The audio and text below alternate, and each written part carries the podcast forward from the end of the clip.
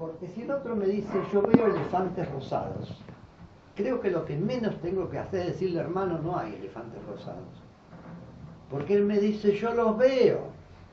Entonces, primero, eso me lo enseñó una amiga que el papá estaba viendo cosas raras eh, por la edad, no por la edad, por, una enfermedad que tenía eh, a propósito de su edad.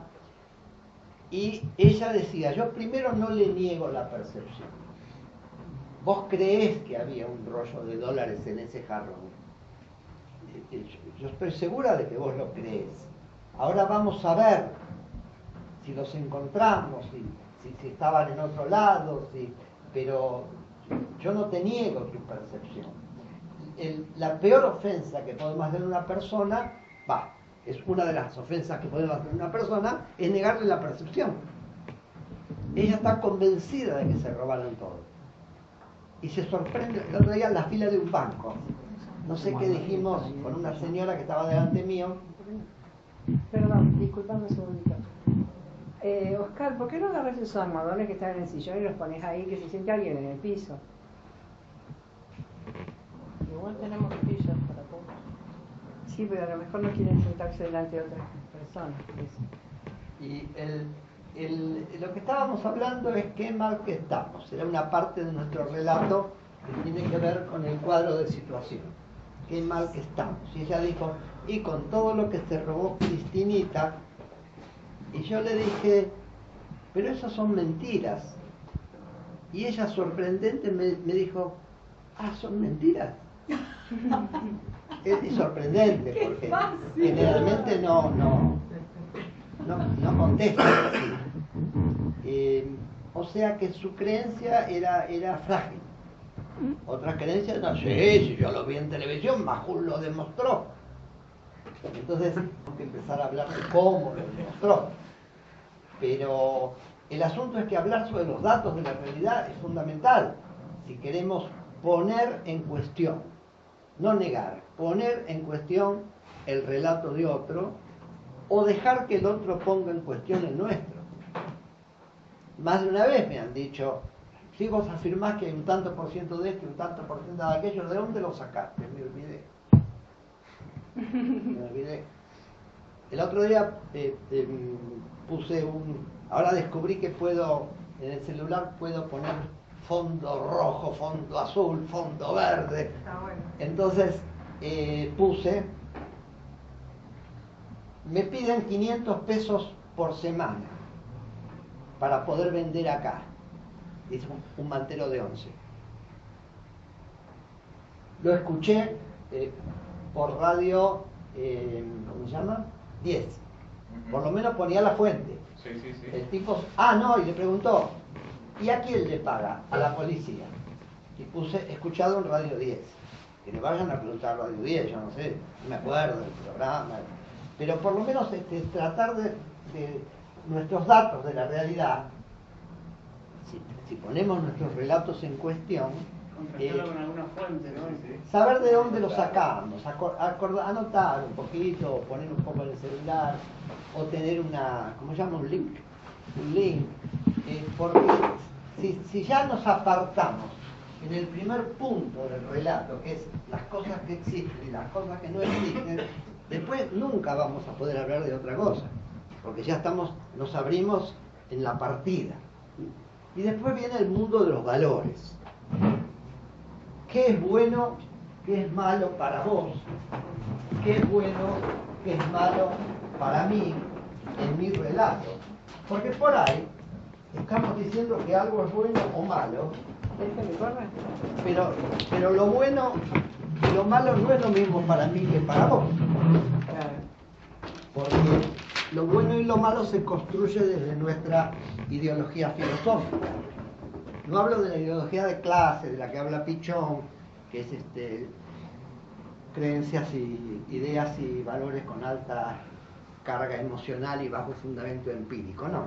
Hablo de esa manera de pensar general que tiñe todo lo que decimos.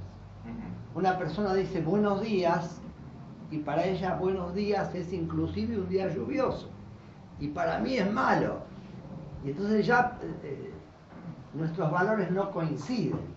Y creo que es importante saber en dónde está puesto el otro para hablar de valores. Si está puesto en la ideología individualista extrema, donde el hombre es un ser que nace libre y bueno y el pacto social que hace con la sociedad lo corrompe, como si el bebé pudiera eh, estar solo. Sabemos que el bebé no puede estar solo, necesita un grupo. Hay un experimento que no tiene nada que ver con esto, pero se relaciona. Yo lo relacioné. Y, eh, trabajaron con un grupo de parejas así eh, eran sociólogos y bioquímicos. Los sociólogos hacían entrevistas con la pareja a través de los años, entrevistas periódicas, y los bioquímicos eh, hacían estudios, análisis de, sangre, endocrinológicos, etc. Y, y fueron viendo que a través de en los primeros años la feniletilamina, estuve practicando mucho antes de Salió. Salió bien. Es una sustancia del tipo de las anfetaminas de diseño. Eh, estaba alta, o sea que había mucha calentura. Y a lo largo de los 2, 3, 4, 5, empezaba a bajar, bajar, bajar hasta desaparecer. Entonces, cuando llegaban a ese punto, a ver, llegaban a ese punto, venía, venía subiendo, subiendo, subiendo, subiendo, bajaba, bajaba, bajaba. Cuando llegaban a ese punto, en las entrevistas aparecían un, un porcentaje que se separaba, un porcentaje que seguían juntos por razones económicas, religiosas o morales, y un porcentaje que seguían juntos. Empezaron a investigar este grupo y encontraron que la que estaban subiendo, cruzándose con la feniletilamina que había bajado, eran las endorfinas, que son sustancias del orden de los opiáceos, del amor de compañerismo, de eh, humor, de bienestar, que les permitía a este grupo ni separarse ni seguir porque acá empezaban a, segregar, a segregar feniletilamina con otros, estos que seguían juntos. Es decir, se calentaban con otros. En cambio, estos podían seguir juntos porque las endorfinas le daban a alguien con quien compartir cosas no sé qué pasaba con el resto de su vida sexual, pero sé que seguían juntos bien. Estos se separaban y estos seguían juntos mal. Ahora, yo pensé, cuatro o cinco años, la cría humana, recién a esa edad, puede andar un poquito y sobrevivir. ¿Por qué? Porque en algún momento los, las, selvas en un periodo glaciar se secaron y algunos primates tuvieron que salir a la pradera. la pradera los pastos tapan a los predadores que se acercan. Y si vos no ves venir a un tigre, te come. Y los que mueren no procrean. Y Darwin dice que el que no se adapta a su ambiente, suena, y esas especies se extinguen. Entonces, ¿qué desarrollamos? Desarrollamos, no, no desarrollamos, sino que sobrevivieron. me cuesta mucho hablar desde Darwin porque estamos acostumbrados a que todo es un diseño de un ingeniero.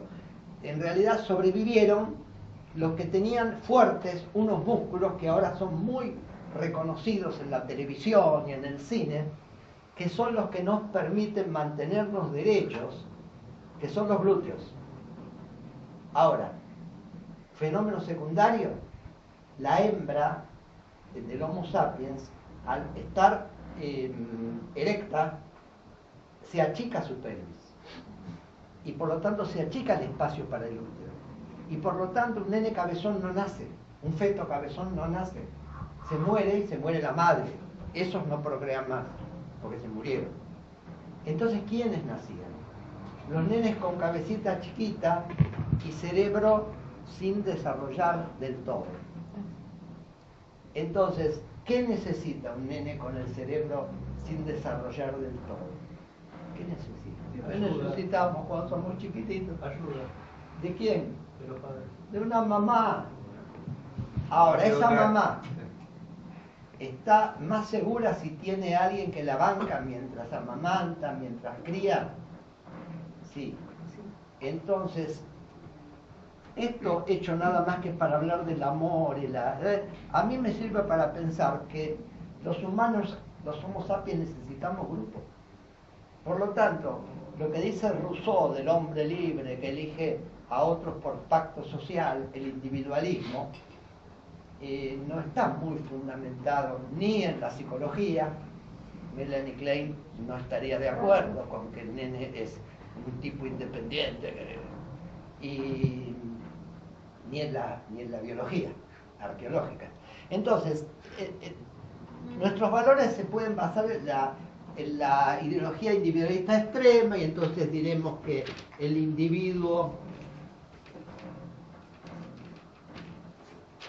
eh, hace un pacto social y por lo tanto la propiedad privada es sagrada y por lo tanto el Estado no se tiene que meter. Nada de Estado, mercado. Entonces cuando discutimos sobre este o aquel gobierno, si nuestros valores son de la ideología individualista y alguien me dice que está bien que el Estado le cobre retenciones a las eh, rentas especiales que da ciertos productos como la soja o el petróleo, me dicen, no, eso está mal. Primero, ¿qué vamos a discutir sobre la estrategia si no discutimos sobre lo que es bueno y lo que es malo? El punto de la discusión va a tener que ser otro. Porque también está la colectivista extrema que dice, no, que las empresas tienen que ser del Estado, todas. El hombre es, un, es el hombre colectivo. El hombre colectivo puede prescindir de algunos individuos si le conviene y puede pedirle a generaciones enteras, colectivista, puede pedirle a generaciones enteras sacrificarse sacrificarse por otras generaciones que, del mañana venturoso. El encanto de las mañanas que cantan en el futuro. Bueno, es, eh, eso le parece bueno al colectivista extremo, le parece malo al individualista. Eh, la propiedad es estatal.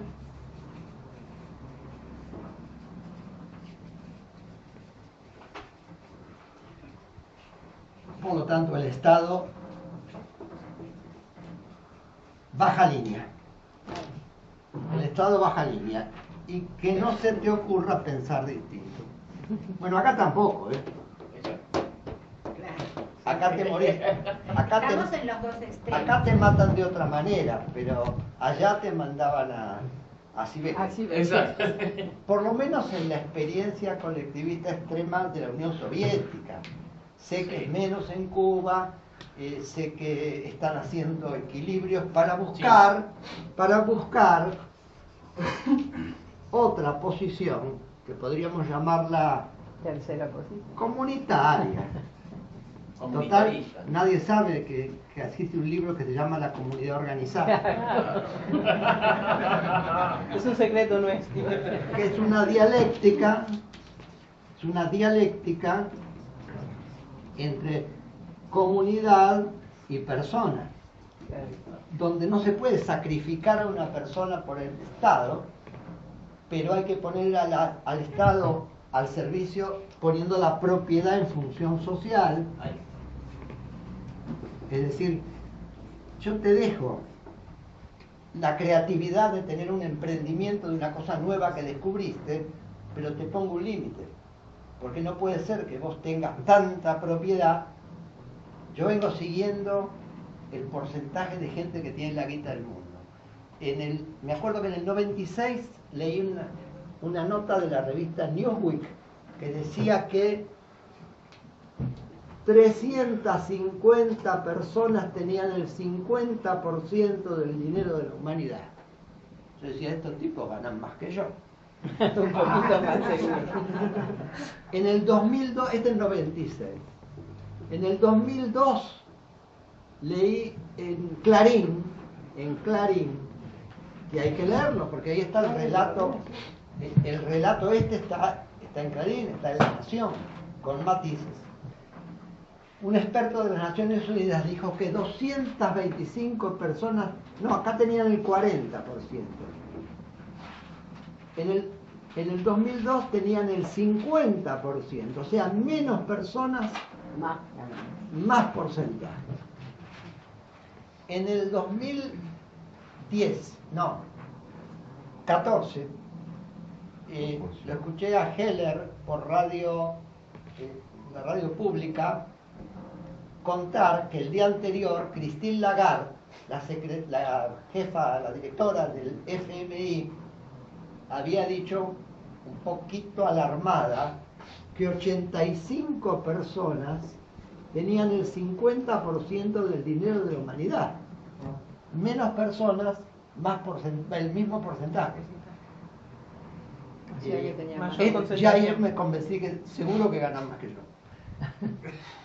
Y yo pregunto, ¿cuánto hace falta para que una sola persona tenga el 100% del dinero de la humanidad? Eh, cosa impensable porque va a comprar cigarrillos y no le pueden dar el vuelto. no tienen ni una moneda. Eh, eh, ahí se produce eso de que aumenta la, la, ganancia, pero desaparecen los compradores y crack. Y crack. Ya China le está diciendo a Estados Unidos, prepara tu cuchillo, porque yo estoy afilando el mío. Bien, eh, en esta posición de propiedad... ¿Ponemos otro, papel? otro papel? ¿Cómo? ¿Otro papel? ¿Otro ficha? Sí, creo que acá ya estamos llegando. El Estado coordina.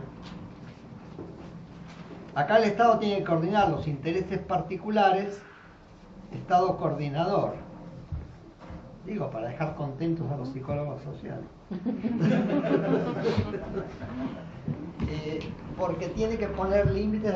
Inclusive apareció una cosa nueva en la ley de medios que yo me atrevo a llamarla dentro de esta ideología, que es el asunto de los valores, qué es lo bueno y qué es lo malo, que, es, que yo la llamaría tripartismo. ¿Qué porcentaje tenía el Estado? Tenía, quería tener según la ley el Estado en los medios de comunicación. 33%. ¿Qué porcentaje le dejaba a los privados? 33%. ¿Qué porcentaje era para las cooperativas mutuales? También, 33%. 33%. Tripartismo. Es una idea. Es una idea. No se pudo concretar porque parece que uno de los que iban a tener 33 no quería. Y tenía los medios necesarios en plata y en jueces para impedir que esa ley se cumpliera. Pero el tripartismo es una idea. Hay que probarla. Le dimos 80 años a la Unión Soviética para probar esta. Tiene.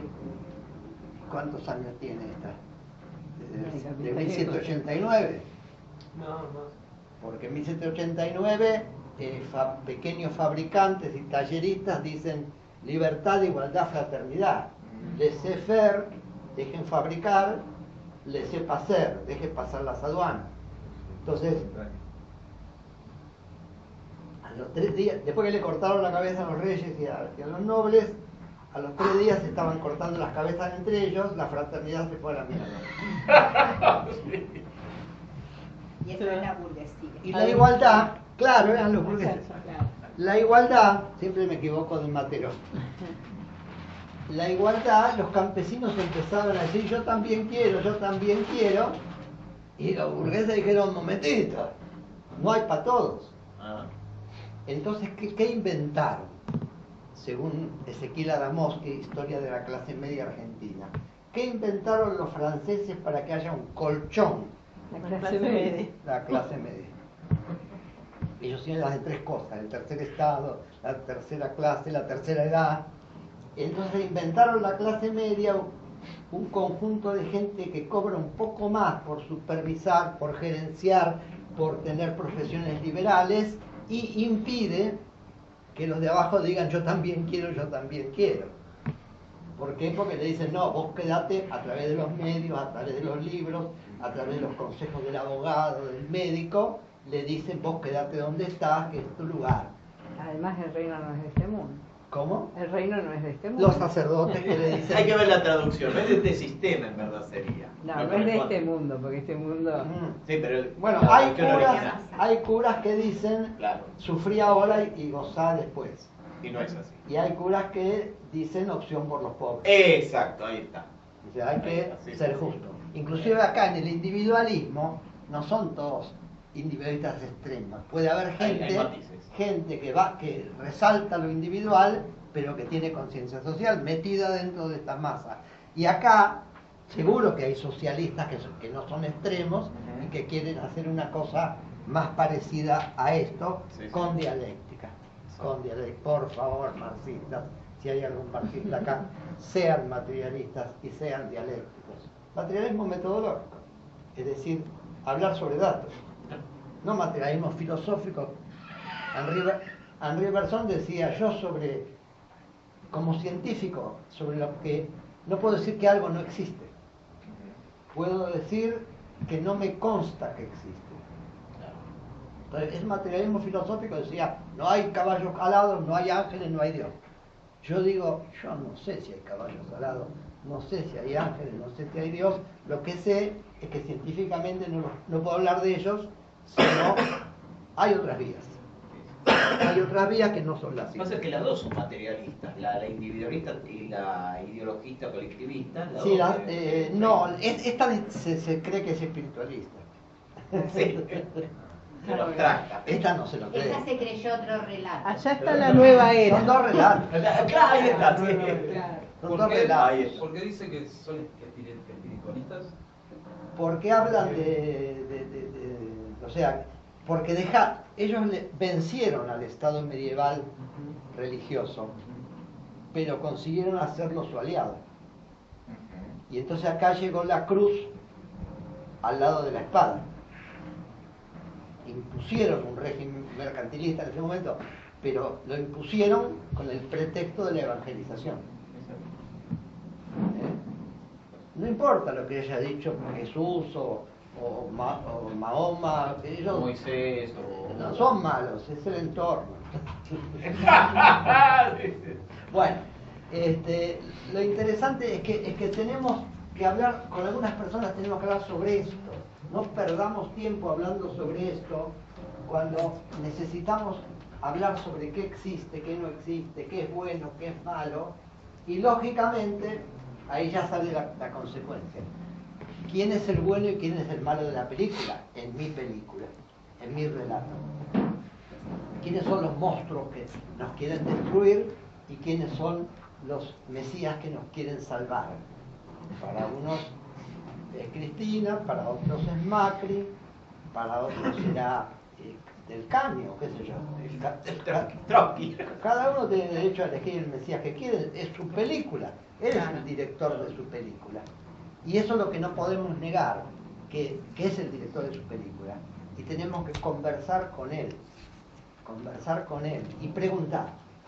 Ah, ¿cómo me cuesta preguntar? Los chinos dicen, el sabio pregunta cien veces antes de afirmar algo. Y yo le digo, ¿no sería más apropiado decir cuántas veces pregunta el sabio antes de afirmar algo? Bueno, yo los consejos vendo para mí no tengo. Yo pregunto poco, tengo que preguntar más. Debo de preguntar más. ¿Por qué? Contame, ¿por qué, ¿por qué votaste? ¿Qué, qué, qué te llevó a votar? ¿Qué es lo que más te atrajo? ¿Qué es lo que eh, más te horrorizaba del gobierno anterior? ¿Qué es lo que este, vos querías? ¿Esto que, ¿Esto que querías se está haciendo? ¿En qué parte se está haciendo? ¿En qué parte no se está haciendo? Mira, miren si preguntáramos todo eso. Las cosas que aprenderíamos sobre la percepción del otro. O a, a lo mejor sobre la realidad. Por ahí aprendería que contesta. Aprenderías qué contesta y por lo tanto qué relato tiene. Es que a veces al contestar se le aclaran las cosas también al que habla. Exacto, sí. Claro, Porque lo llevas a la reflexión. claro. En cambio, si yo le bajo línea, esa frase tan terrible, él no quiere. O sea, no es que la gente no quiera cambiar. La gente no quiere que la cambien. Salvo cuando somos bebés y estamos mojados. Pero en general no queremos que nos cambien. Queremos, si queremos cambiar, queremos cambiar nosotros porque se nos da la gana. En- Entonces, si nos preguntan por ahí, por ahí, algo, un milímetro, y en estas cosas es como los ángulos. Si, si el ángulo se llega a abrir un milímetro, a, la la- a lo largo de los kilómetros puede ser muy distinto. Pero abrir un milímetro implica humildad del que pregunta sobre la realidad, sobre lo bueno y lo malo, sobre los buenos y los malos de la película. En- en- hay, hay métodos para identificar este, cuál es el bueno y el malo de la película en el relato del diario, la radio o el canal. Un jefe de redacción le preguntaba a un redactor nuevo, eh, si yo te mando a hacerle un reportaje a Dios, ¿qué me tenés que preguntar? No sé, me tenés que preguntar, ¿a favor o en contra? Porque yo te voy a bajar la línea editorial y, y si la línea editorial es tirarle el bombo a Dios, porque eh, eh, está trayendo muchos problemas, vos tenés que tomarle todo lo que dice en el peor sentido. Y si la línea editorial es bancar a Dios, vos tenés que subrayar todas las partes buenas de lo que diga. ¿No? Entonces, eh, cuando leamos cualquier, ah, cuando leamos nuestros propios, lo que dice, qué sé yo, resistiendo con aguante, digamos, ¿de dónde lo sacó? Porque es muy fácil preguntarle de dónde lo sacó a Mañeto. No, te- no te va a contestar, pero quiero decir que nos sale rápidamente de vez en macanas. Pero a nuestros compañeros también tenemos que preguntarle de dónde lo sacaron. Sí, ¿No? sí, sí. Si no dice el 20 de enero hay que estar en la Plaza de Mayo. ¿De dónde lo sacaste? ¿Quién te lo contó? ¿No? Pues si no voy como un pelotudo ahí parado con 4 o 5. Bueno, con esa movida hubo algo muy particular. Mm. El afiche que más se viralizó, que era el de una pareja protestando, era un copia y pega de la campaña contra Correa que se había hecho en Ecuador. Ah, Ese iba a ser el mismo día, 20 de enero. claro. Hasta los Está- tweets está- estaban copiados. hay mucha gente que, se- que- que tiene, yo no sé cómo hace para encontrar de dónde sacaron la foto, porque este, hay muchas fotos que son de otro lado, de otro tiempo, de otra época. Es lo que se dice con lo de Chubut. Dicen que no está no fue acá, que fue anterior en Chile. Sí. ¿Qué querés que te diga? no sé. No, Bueno, en eso saltó, en eso saltó la comprobación porque ayer hubo una comisión visitando Sí. a los presos y a los heridos y bueno, pudieron comprobar que lo de la foto era cierto. Bueno, Pero siempre hay que estar comprobando. claro, y si no tenemos que decir las dos palabras que no pueden decir los argentinos. ¿Saben cuáles son las dos palabras que no podemos decir los argentinos? No sé. No sé. ¿No las sabes? No sé, no sé. Y no sé, algunas cosas no sabemos. Y si el otro ve que algunas cosas no las sabes, te respeta más. Porque tenés la honestidad de decirle, mira, eso no lo sé. Te lo averiguo, lo googleo. Claro. Por eso alguna vez a mí me dijeron que el que te dice creo, no hay que respetarlo mucho. Porque Creo. creo, y no sé es lo mismo. Mm. Pero. Cuando creo- vos decís creo ver, que tal cosa, A ver, ¿por qué no habría que no respetar sé. al que dice creo? Si te dice creo en el sentido de inseguridad, es honesto. Sí, pero Porque viste que no es creo en Dios Padre, Seguro. es Eh, ¿Estás seguro? No, no, no, no, creo, eso. Yo lo que digo, es, vos me preguntás a mí, ¿qué día este, nació Perón? creo tal cosa. Creo que tal. Y no sé, dicen eso que de no es- decir no sé es lo mismo. Que Ah, no que fue. En realidad que no merece mucho Que no fue el respeto. 8, fue el 9. y al Che no lo mataron el, el, el 8, lo mataron el 9. No sé. Está El verificado. no sé es. Lo, lo del Che está verificado. Lo agarraron el 8 y lo mataron el 9. Y se festeja el 8 porque estaba, lo agarraron peleando. Y Perón estaba inscripto un día después. ¿Eh? ¿Qué va a hacer? ¿Dónde están las manos de los dos? No sabemos. Ah, ¿y por qué? ¿Por qué sí? La del Che sí. La de Perón no sé. ¿Por qué? No sé. No, la de. La de Uy, lo Che. dije. la de, la de Che. Y la de Che para, para, para eh, verificar la identidad. Quería- Ah. Para Oh, que no yo- digan que era mentira que lo habían. Claro. Eh, este, yo escuché una charla de un, de un guerrillero del Che, que era un indio que había entrado porque él sabía que los patrones eran malos y los eh, trabajadores eran buenos, y entonces entró. Y lo torturaban, lo, agarraron los milicos bolivianos o, yanquis, y lo torturaban y decía, "No, eh, eh, ¿qué hacía el Che Guevara? ¿Qué decía el Che Guevara? ¿Dónde estaba el Che Guevara? Y él no sabía, no sabía. Es lo peor que podés hacer. En la tortura lo peor que te puede pasar es no saber. Porque dicen, este es duro, hay que darle. Este, y le decía, ¿pero quién los mandaba a ustedes? Ramón. Ese es el Che Guevara, pelotudo. o sea que él, él era de inocente que contestaba, no sé, porque no sabía. Bien, a veces hay que decir no sé. Y, y es más honesto que inventar. ¿Cuál es el origen de los sucesos de nuestro relato? Eso es muy importante, ahí nos apartamos mucho. Acá en la Argentina se pudrió todo desde que llegaron puntos suspensivos.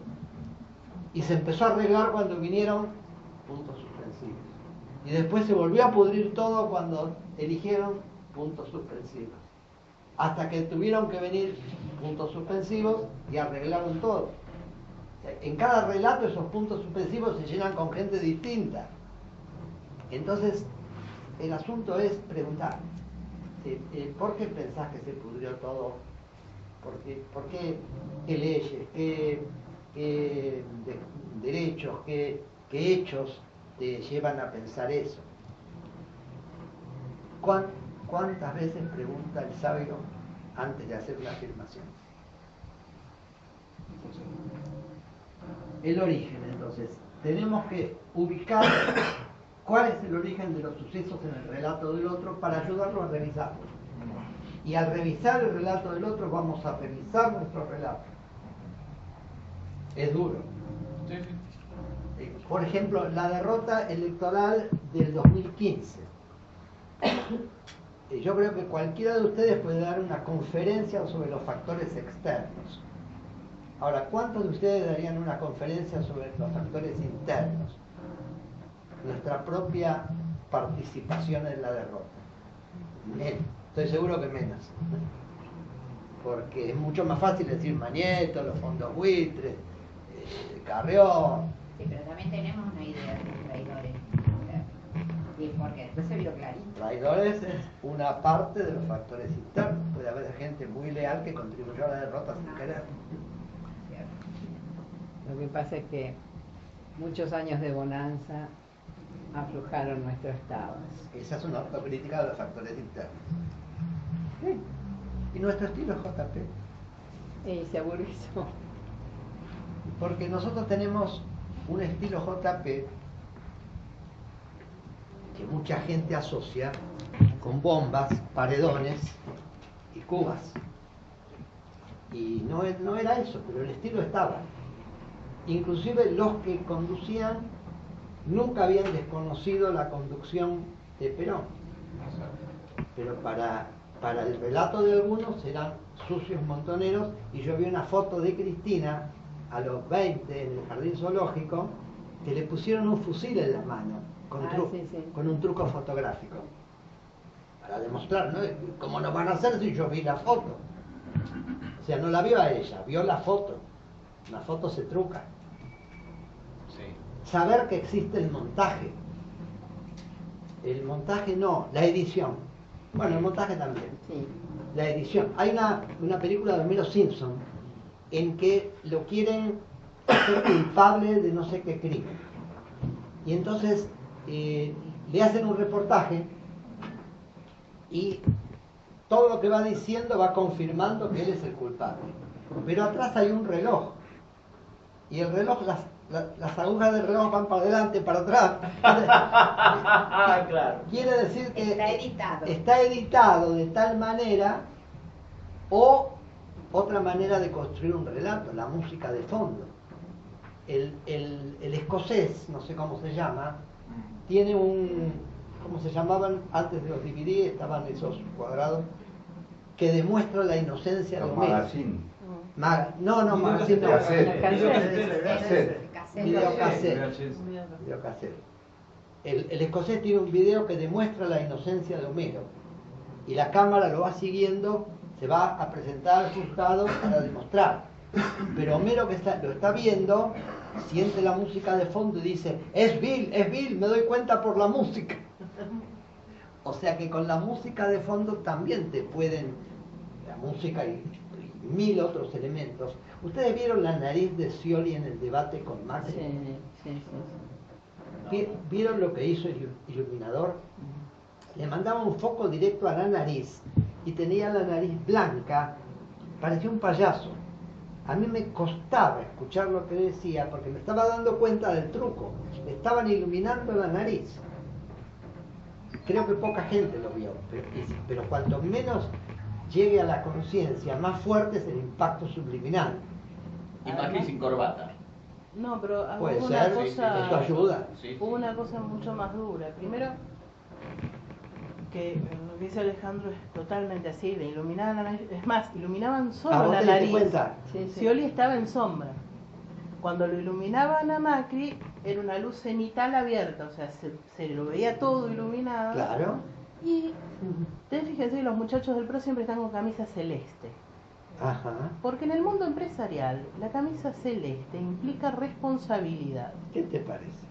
Si ustedes ven un tipo con camisa celeste que está vendiendo algo, empiecen a mirarlo bien. Antes los colectiveros. Si ves un celeste Yo, yo, distinto, yo uno un tenía una camisa celeste que me decían, pasá, pasá. Eh, No la responsabilidad es el colectivero. Tiene que ver todo. Ah, Pero qué bueno eso, no sabía. Yo- Manga corta o manga larga. Usualmente. Digo porque tengo que empezar a- No, usualmente los vas a ver con mangas largas arremangadas, que dan idea de que estás trabajando. Claro, claro. Me arremangué. Eso Claro. me enteré. Porque los yankees usan mucho manga corta. Eso me enteré por alguien que se dedica a hacer eso. Buenísimo. Marketing de campaña Buenísimo. política. Y era terrible porque además la poca luz que tenía Scioli no solo le iluminaba la nariz, le hacía como dos cuernitos blancos acá, sobre la pobre las Ah, eso no entradas lo que vi. tiene. Eso no lo vi. Vi la que- nariz. que No, una cosa la nariz no me dejaba escuchar. Es el payaso de I, es el payaso maldito. Bueno, o sea que los muchachos tienen elementos para crear el relato Sí. y van a usarlos hasta el final. Ahora eh, vamos a ver, en, en la lucha contra la realidad hay que ser cada vez más tecnológico porque la realidad te puede pasar por encima. Es, una, es Claro. fuerte la realidad. la fotito Ah, que sí. habían tirado de el colectivo hablando con los pasajeros. bueno, ahí saltó, Sí. saltó, ahí saltó. Lo que pasa que ahí es cuando se te vuelve en contra. Salta. Cuando te pescan en una mentira, el relato se debilita. Claro. Se debilita. Lo de Jesús María fue un papelón. Sí, la ¿Pero copla. lo eso? No la terminó, ¿por qué no me pidió yo hago copla Y hubo, todos los hubo días? chiflidos en el fondo, no sé si lo, si Sí, lo escucharon ¿hubo por la radio. No. Sí, sí. Sí, yo sé que era, una copla son cuatro, hizo tres. Sí, sí. Aparte, si La otra- la cuarta te la sí, dejo. Se quedó. Pero hace 15 días está dando vueltas en internet una foto donde están Néstor y Cristina en una mesa, con un señor gordito de bigotes y rulos y una señora flaca de pelo corto y rulos. Entonces, ¿qué hicieron los muchachos? Le pusieron Pablo Escobar al señor gordito y de bigotes, Dilma Rousseff a la señora del pelo corto, Néstor y Cristina. Y en realidad los dos que están con ellos son los padres de Mariana Zubik, que es la amiga esta de Carrió, tan antipática a ella. Son ellos, porque aparte eran vecinos. Bueno, pero ahí tenés la prueba de que mi relato es verdadero. Estaba con García. Claro. La- eh, yo lo vi, ¿dónde lo viste? En Después te lo televisión. pasan por cadena nacional y se lo meten a la gente en la cabeza y le lavan el cerebro. Y las bolsas que se revoleaban, pero no se revoleaban, sino que se entregaban en la mano. Ahora igualmente a mí me parece una gran ingenuidad, porque eso de revolear bolsas, ¿quién se lo puede creer? En Mucha esta gente. época, Mucha un tipo gente. que tiene una bolsa de guita la va a revolear por una pared, o Esa- se la va a dar a alguien en la mano en una bolsa negra de Esa no es, es nuestra No debilidad. esos. Nuestra debilidad, una de nuestras debilidades, de nuestras muchas debilidades, es no poder creer que alguien lo pueda creer. Claro, Y lo cree. claro. No lo cree. Yo tengo un diálogo. eh, Fernando Fabris mandó un texto sobre lo cándido y lo cínico. Fernando Fabris es un eh, autor de dos libros muy importantes sobre la obra de Pichón Rivière. Eh, y yo lo que hice fue intercalarle eh, comentarios que quedó como una conversación. Muy bueno. ¿No? ¿Vos lo leíste? Sí, sí, totalmente. como una conversación. Y ahí él habla, primero él dice que no está, que la, la mayoría no está melancolizada. Yo, dije, nosotros no, ellos algunos. Es decir, entre nosotros yo no veo melancolía, veo furia, descreimiento. Esto es una pesadilla, no, no está pasando. Eso es malo porque si a vos te están ahorcando, eh, alguien eh, muy cercano, perdés segundos eh, eh, innecesarios en, en- en creer que es cierto, porque no podés creerlo. Eso te, te inmoviliza y puede hacerte perder la vida. El, el no poder creer que esto me esté pasando a mí. Esto no me está pasando. Hay que creerlo, hay que creerlo. Es decir, si, si, si ellos lo creen, es un hecho, no neguemos su percepción. No neguemos su percepción. ¿Cómo interpretamos los sucesos de nuestro relato? Aquí es donde discutimos generalmente y depende de todo esto cómo interpretamos, qué sé yo, eh, la situación internacional o la eh, está pasando con vaca muerta. Es inútil discutir sobre esto si nunca hemos hablado sobre estas cosas anteriores del relato. Entonces yo cuando terminé ese diálogo con esa ex alumna de psicología social, dije, yo me equivoqué, yo me equivoqué, porque me puse a hablar con ella de política partidaria cuando eh, hay temas mucho más profundos que podíamos haber hablado antes de hablar de política partidaria. Mira, a mí en mediación, yo, me formé en mediación para trabajar con abogados y familiares. Y había eh, momentos en que estaban enfrentados como si fueran parejas, ya no lo son, pero se veía de "Vos nunca me escuchaste. Eh, La, la plata se la, te la gastas toda del chabón y no le das nada a la nena, eh, vos no, no querés ver a la nena, o, cuando venís le hablas mal de mí. da.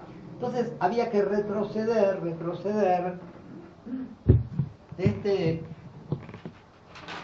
de estas posiciones. ¿Me das otro? Sí. Oscar,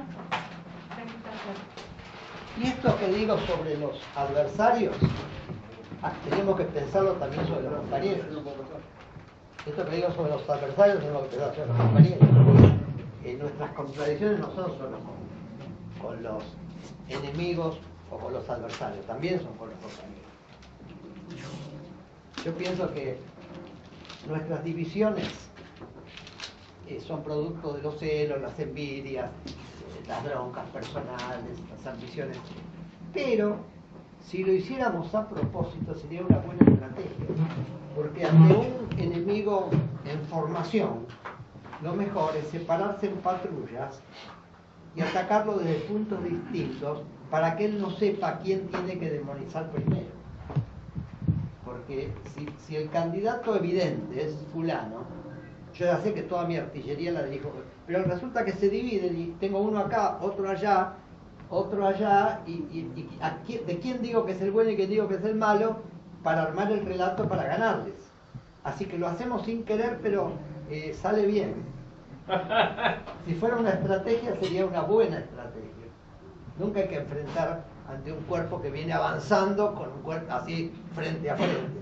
Eso es al final, cuando está destruido, Dien Bien Phu, la batalla final contra los franceses, bueno, pero eh, en este momento no está mal que nos dividamos un poquito. La- el asunto es que después vivamos en nuestras tonterías, pero para el valor estemos juntos.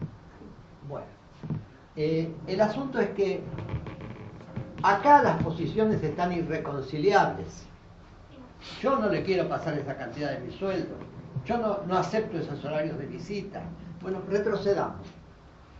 Retrocedamos. ¿Se acuerda que al principio dijo, para mí lo importante es que la nena esté bien? ¿Se acuerda que usted dijo, yo quiero que mi hija no sufra por nuestra separación? En eso están de acuerdo. Entonces, retrocedamos al punto, y a lo mejor acá en el relato podemos volver, volver, volver, volver alguna eh, identificación que tuvimos sobre los valores y a partir de, de lo común podamos encarar esta diferencia. No sé si se entiende el concepto. Sí. Buscar el punto donde estamos de acuerdo. Vos querés que La ¿Qué inseguridad, por ejemplo. por ¿queremos estar más seguros? Vos querés y yo quiero.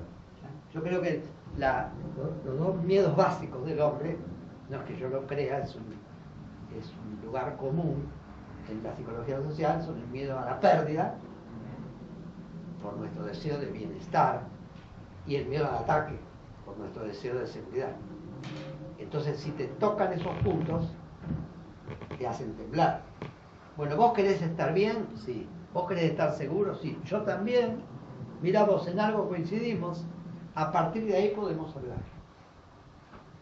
Predialogali- Predialogalidad. o sea, Predialogalidad. Qué palabrota. Es del humanismo esa. Muy buena. Muy buena. Es predialogalidad. Para poder dialogar, por ejemplo, ¿cómo nos sentamos?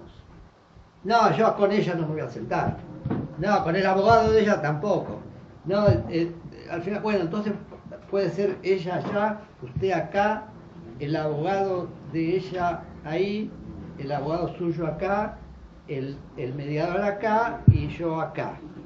Sí, está bien. Bueno, los felicito. Ahora, este, me alegro mucho de que nos hayamos puesto de acuerdo. O sea, empezamos con un acuerdo, nos hemos sentado. O sea, es una, encontramos un punto como para empezar a hablar. Porque antes no sabíamos dónde sentarnos. Eso fue predialogal. Ah, ya te lancé.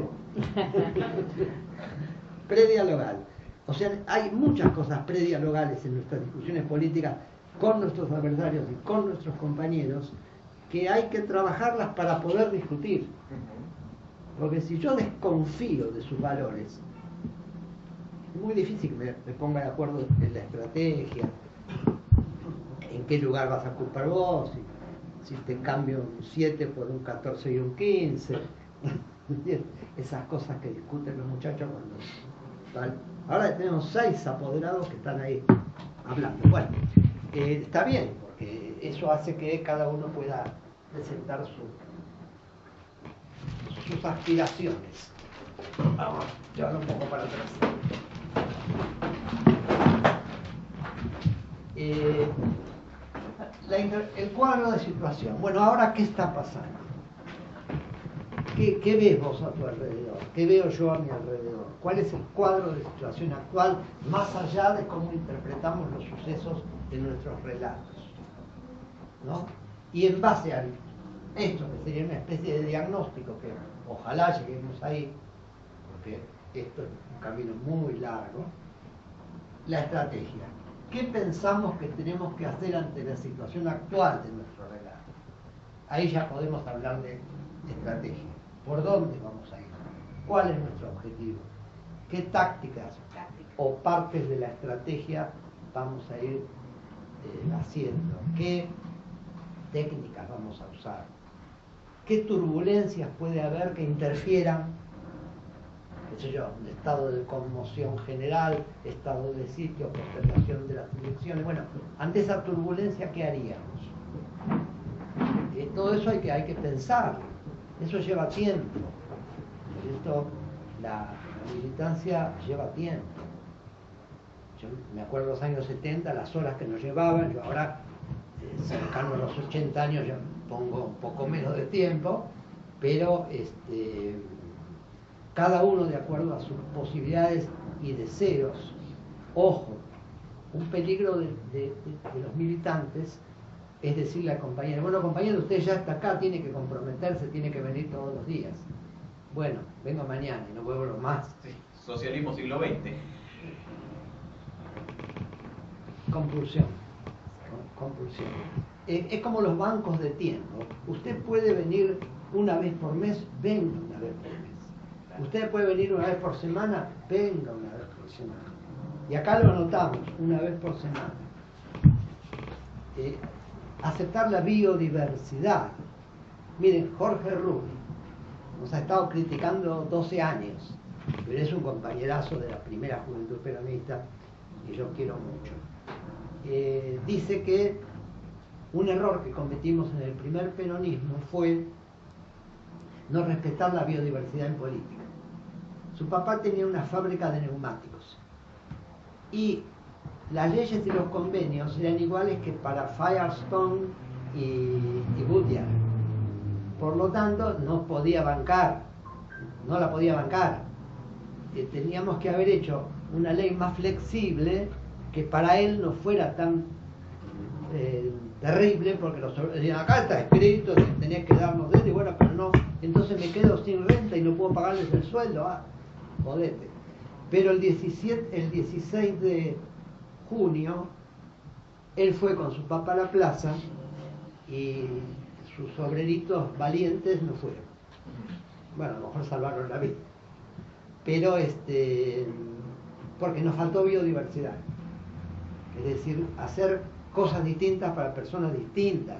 Que, que una fabriquita eh, chiquita no pague el mismo porcentaje que una fábrica grande, porque lo, ma- lo mata. Bueno, hubo al- algunas leyes, creo recordar, que, que tenían en cuenta las pymes, la diferencia, hasta tantos obreros, hasta tantos empleados.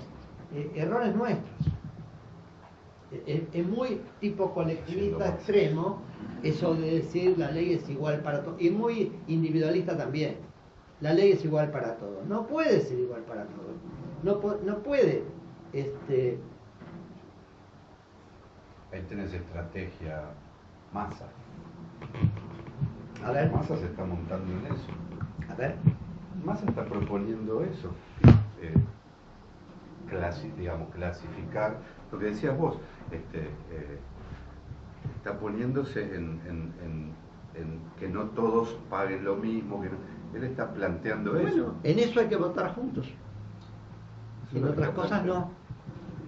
Porque si, si está hablando de una cosa que forma parte de nuestra estrategia, aunque sea el diablo, aunque sea el diablo, Hay que tragar sapos. Que ese es el- eh, a eso iba, ¿no? O sea, si el, si el diablo dice vamos Hemos cuatro. tantos sacos en la vida. Si el diablo Ya se dice, convierte en el príncipe. si el diablo dice dos más dos son cuatro, ¿qué tenemos que decir? ¡Mentira! No. Y si lo dice Ah, ya- ya me deja pensando. ¿Cómo? El diablo no debe ser tan malo porque Dios lo necesita. Lo necesita por, por la dialéctica, porque Dios estudió mucha dialéctica. Para existir lo necesito. Claro, O dialéctica para pura. ser el dueño del bien. Claro, si no hay un mal, no hay bien. Claro. Y ahí hubo una, un, un- un asunto sindical ahí. Lucifer, Lucifer dijo, Quería ser el ángel. Lucifer dijo, acá los muchachos dicen que vos tenés de más, que vos estás este, ganando la plusvalía. No, no serviré, dijo Lucifer. Buah, eh, qué sé yo, no nos metamos en la interna, en la interna bíblica. Y finalmente tenemos que tener una idea de futuro. ¿Qué en nuestro relato la tenemos, cada uno la tiene. ¿Qué pensamos que puede ocurrir si seguimos o no nuestra estrategia? Porque ahí está el plan B. Si, si pensamos que con esta estrategia perdemos, ¿qué hacemos? Ah, no lo había pensado. No, en política no se puede tener un solo plan. ¿Hasta qué hora vamos a seguir? Hasta que usted aguante. No, no, no es que yo aguante, el asunto es que somos muchos. Porque a mí me parece que eh, ellos no deben tener en el maná que decir, ¿cómo? No crees en el maná del cielo. El maná. Si Moisés ¿a lo llevó te guiamos, 40 si Moisés lo llevó 40 años. No sé, más me gustaría saber de quién es Manaos. Tengo mis serias dudas. Yo diría, yo diría que si yo hablé de preguntar, Dale. este, y ahora hablo yo solo, me estoy contradiciendo mucho. No, porque estás dando un encuadre. En base a eso bien. podemos hacer una especie de grupo operativo. Y yo creo que sería mejor preguntarles qué piensan a los aquí presentes sobre cualquier cosa de la que hayamos estado hablando. Claro. Bueno, eh, sí, sí, a mí me cuesta un poco, pero es tengo una amiga que ella es docente, tenemos una tradición ya de los años 80 porque venimos del cristianismo de izquierda, militamos con Augusto Conte, con Humanismo y Liberación, y resulta que cada vez que la veo ella siempre está con el TN ahora, con el Todo Noticias, y la última vez era que estaba Nelson Castro con uno del, del gobierno. Entonces un poco más Castro pone el plasma en la, en la cara y me viene al relato. ¿No ve lo que dice Nelson Castro? Ahí está, y, ahí- y después cuando le responde dice, ah bueno, porque vos estás en la grieta. Entonces sí, pero vos estás contradiciendo todo lo que aprendimos de Aullero, de Ah, volviste a donde estaban juntos, al punto donde estaban juntos. A lo último, a lo último. y liberación. Claro, a lo último sí, pero cuando me vino con la grieta. O sea, vos fuiste al prediálogo. Claro, sí, sí, sí, sí. ¿Y? No, y bueno, y ahí como quedamos la... Ahí nos despedimos Pero y, el ambiente se... eh, y sí, pero igual, ella todavía sigue con el, con el discurso. Para ella, Nelson Castro es como el Espíritu Santo que bajó a la tierra tras la revelación. Mira, un relato no se... eh, Sí, un relato no se deconstruye con una conversación sola. Ajá. Si vos a un puente, que yo en tiempo, películas de guerra, que iban los nazis para- con los tanques, Sí, sí. eh, lo, lo que primero, si te subís arriba con un pico para romperlo, te matan. Pero si te metes bajo el agua y pones una pequeña carguita explosiva en un pilar, y pasan tanques y tanques y tanques y tanques, y pasa agua, agua, agua, agua, ¿quién sabe? A lo mejor al decir qué tiene que ver tu posición actual con lo que creíamos en humanismo y liberación, pusiste una carguita explosiva en un pilar del puente. Ah. Deja que el agua trabaje. Por ejemplo, este tema de la represión a los pueblos originarios eh, pegó mucho abajo en la gente. Eh, se pudo entrar en algunas personas muy cerradas a través de eso. Mm. Se puede entrar porque la gente acostumbra a publicar en Facebook fotitos de nenes de los pueblos originarios, ¿no? Y se Mm. quedan, qué bonitos y qué sé yo. Entonces, pegando un poco ahí, por ahí, O sea, buscar el punto. yo noté una pequeña entrada, Bien. sí, en, en ciertos discursos muy cerrados, y ahí se quedaron y como que entró. Dame una palanca y un punto de apoyo y muevo la tierra. Una Eso- cosa en en relación con eso muy interesante es que los mensajes de WhatsApp, que llegaban directamente audios de gente de la comunidad. Sí, Claro. Y eso Sí. para mí es muy novedoso, ¿no? Sí. Empezó a circular de una manera que antes no.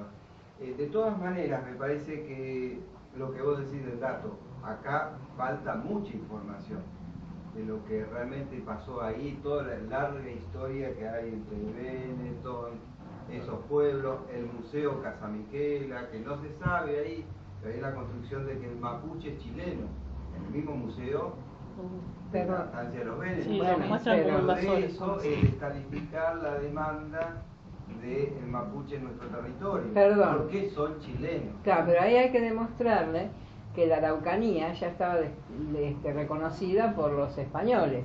Es decir, los mapuches son nada más que el nombre que se le da a la Araucanía. Es decir, ellos son araucanos y los araucanos eran preexistentes a la Argentina y a Chile. Sí, totalmente, hay un tratado de 1700. Y si el araucano nació acá, es argentino, se terminó. Bueno, pero hay Sí, sí, pero no es tan fácil eso de, de- digamos, hay, hay algunos ruidos, ¿no? Este, realmente, si estaban acá, que es lo que hay que demostrar previo a la constitución del Estado Nacional, por eso son pueblos originarios, preexistentes del Estado sí. Nacional, entonces eso es lo que hay que demostrar y más. Hay un discurso muy fuerte en la Patagonia que lo- los mapuches son chilenos. Y Son chilenos, son malos. Descalifica, su Claro, Bueno, pero mira, yo lo que te puedo decir, que hay un estudio muy interesante de un autor que se llama Serasuolo, Serasuolo, que se llama La Argentina de los caciques. Y ahí con documentos está todo esto este, bien explicitado.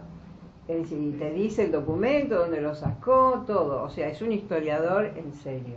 Sí, Acordate. también hay otros historiadores que están reconstruyendo toda la, la preexistencia de los grupos eh, mapuche, tehuelche, en la zona donde están los Benetton.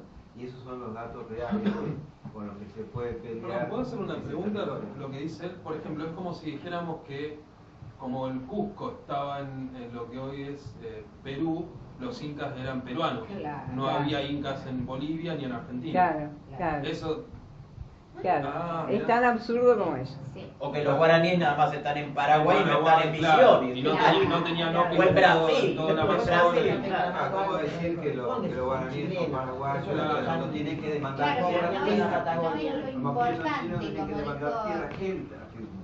ejemplo, y es malo si son pareciera Claro, es malo. No, no, Aquí hay no, la araucana de Pedro de Valdivia. la claro. araucana ahí te contesta que era preexistente lo que era la Capitanía General de Chile y el Virreinato del Río de la Plata. Preexistente estaba el reino de la Araucanía. Perdón, el, el tema de la preexistencia, Claro. es poner en duda la preexistencia es lo que usa el gobierno provincial para pedir la aplicación de la ley antiterrorista, Claro. Sí. porque entonces se los trata como fuerzas invasoras. Claro. Es una cosa que es totalmente Subversivo, ilógica. Sí, sí, subversivo. sí. Sí, sí. Entonces, Sí, se está Sí. recuperando mucho la terminología de la dictadura. es algo que asusta. Sí. lentamente, intervención de las Fuerzas Armadas en la em, seguridad interna. Eh, posibilidad del Comando Sur de los Estados Unidos de actuar en territorio nacional, Sí. son eh, eh, cosas que se barajan. Por eso no confiemos demasiado en recuperamos la democracia. Bueno, recuperamos las elecciones. ¿Qué pasaría si en este momento coordinamos muchos en ir hasta allá, hasta donde está habiendo todo este quilombo? Fueron de varias Fueron, ¿eh? organizaciones ya. Fue Pérez Esquivel, fueron organizaciones religiosas, de derechos humanos. ¿Religiosas? Sí, teología de la liberación, este, me refiero. No, no, sí, fueron. fueron. Fueron, sí, sí, sí. Culturales, sí, lo que sería servicio para Se está yendo, a justicia, Jujuy también se va. el en movimiento ecuménico por los derechos humanos. a ir, A que va a Jujuy ir. también se va. Sí. Además hizo una carta milagrosala Sí. que se Sí. solidarizó, sí, sí, sí. Sí. Sí. No, la respuesta popular, eh, digamos, el, el- el pueblo no se mueve como una ardilla, se mueve como un elefante. Tiene que desplazar un cuerpo grande, Claro. lleva tiempo. Ah, Siempre hay alguno que dice, nadie hace nada. No, esperar al elefante. Hay momentos y momentos. Lento pero seguro. Eso es el- la impresión, ¿no? Y lo que más me preocupa es Creo. esta, esta Creo. entre Creo comillas, esta sí. tranquilidad me preocupa, porque cuando la cosa explota, ahí te quiero ver. Cuanto más tranquilo, cuanto más... La calma que precede a la tormenta. Por eso las tormentas del Océano Pacífico Sí, son sí, terribles. me parece, esto me, me está pareciendo esto. No, pero yo, Yo creo, creo que, que acá hay una, me da la impresión de que hay una estimación sobre el poder de, de, ¿cómo es que se dice? El poder que tiene en este momento la represión, ¿no es cierto? Que está totalmente desatada, este, porque hemos visto cómo han apaleado a los manifestantes, cómo los gasean, cómo les disparan. Entonces, nosotros sabemos que no tenemos ni una onda, entonces no tenemos los elementos para ir a un enfrentamiento y en este momento es jugarle la vida a los compañeros. Claro. Y uno lo que tiene que ver es preservar esa vida. Ah, eso nos ¿Mm? dijeron en los barrios va, varios compañeros que están en los barrios y en las villas cercanas de, de la zona pobre del norte, dice, no queremos saqueos porque la- los muertos los ponemos siempre Claro. nosotros. Claro. Exacto. Entonces dijeron, sí, ley de emergencia, aliviennos un poco, que si nos y después lucharemos porque se haga realidad esa inscripción de- del trabajador informal en un Seguro. registro, que no lo va, que él lo firmó por firmarlo, para, que no haya quilombo en diciembre, pero ya está, está firmado. Claro, pero... Y obra social. Lo que pasa es que el pueblo también de a poco va aprendiendo. Nosotros ya tuvimos muchas experiencias de mandarnos y, y perder compañeros. Eh, y que nos partieran la cabeza y que nos mataran. Es decir, no es cuestión de rebelarse. La Argentina es un país muy difícil y además no nos olvidemos que el tiempo es diferente.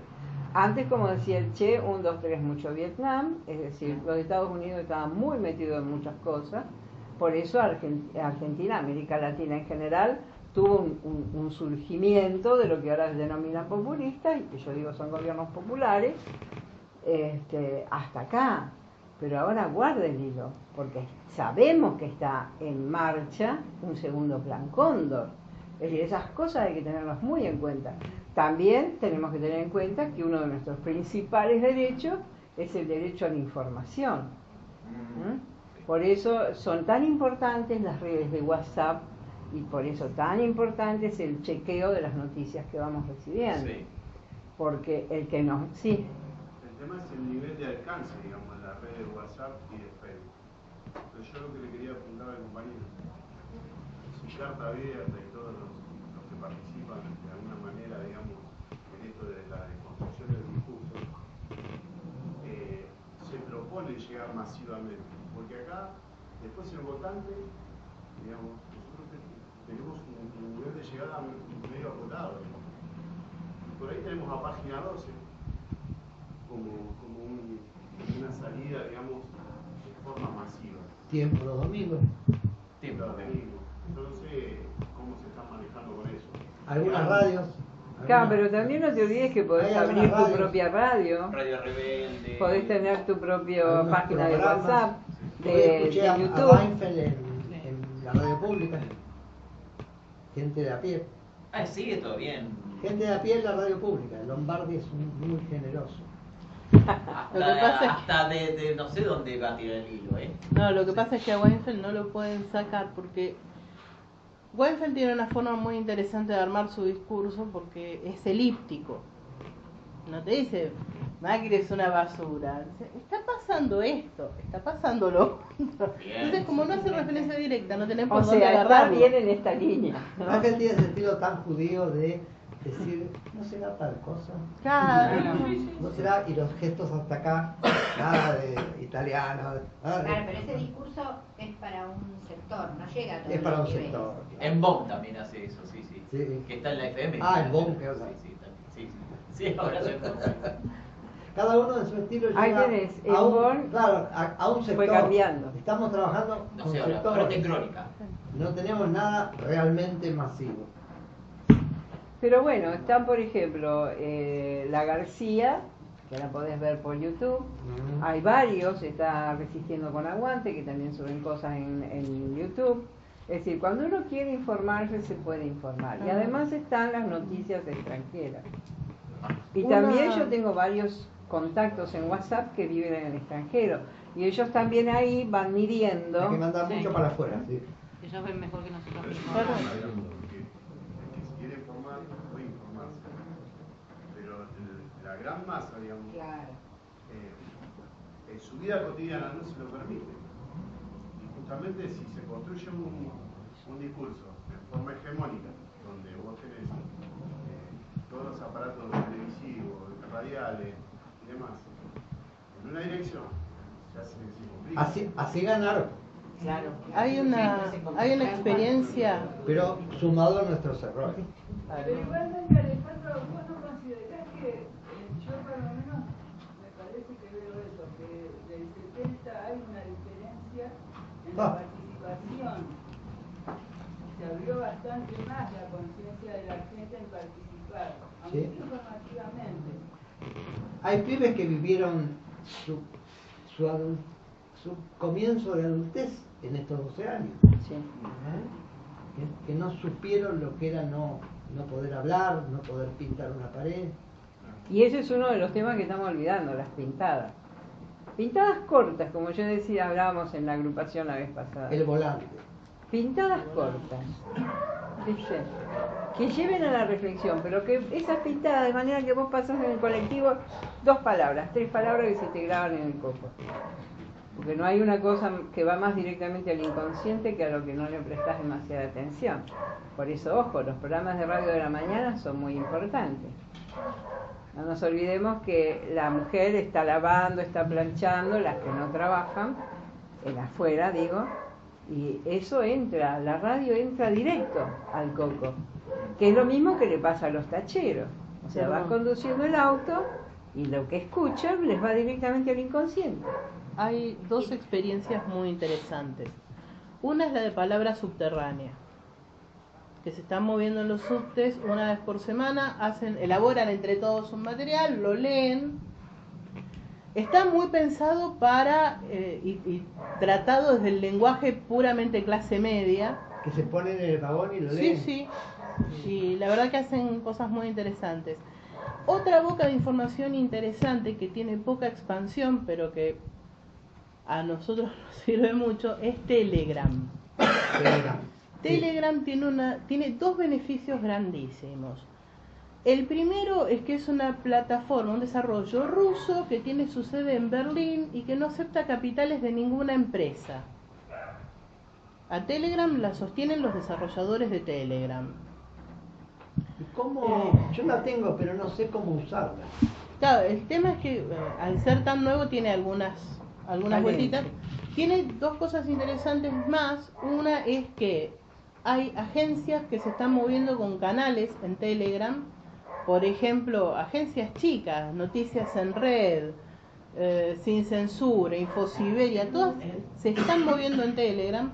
Uno las busca, tiene un buscadorcito, uno las busca y pone unirme al canal y toda cosa que suben llega. Pero además uno puede armar grupos y supergrupos. Es decir, que uno puede tener 2.000 personas en un grupo de, Whats- de Telegram, Telegram. y Telegram no cobra nada por eso. Mm. Y yo les digo, se mueve mucha información ahí.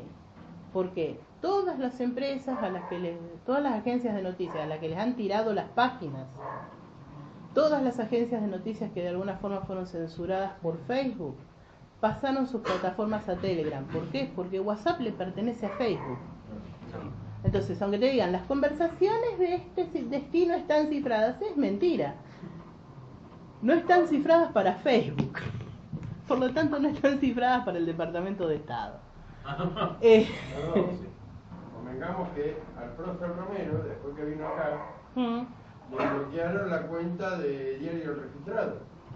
En realidad todas las cuentas, pues se cayó diario registrado, se cayó la cuenta personal, de buenas a primeras no estaba más eh, eh, otro diario que él maneja. Digo, Pero en Telegram sigue estando. esas, las herramientas de censura son muy potentes, entonces hay que acudir a las herramientas alternativas.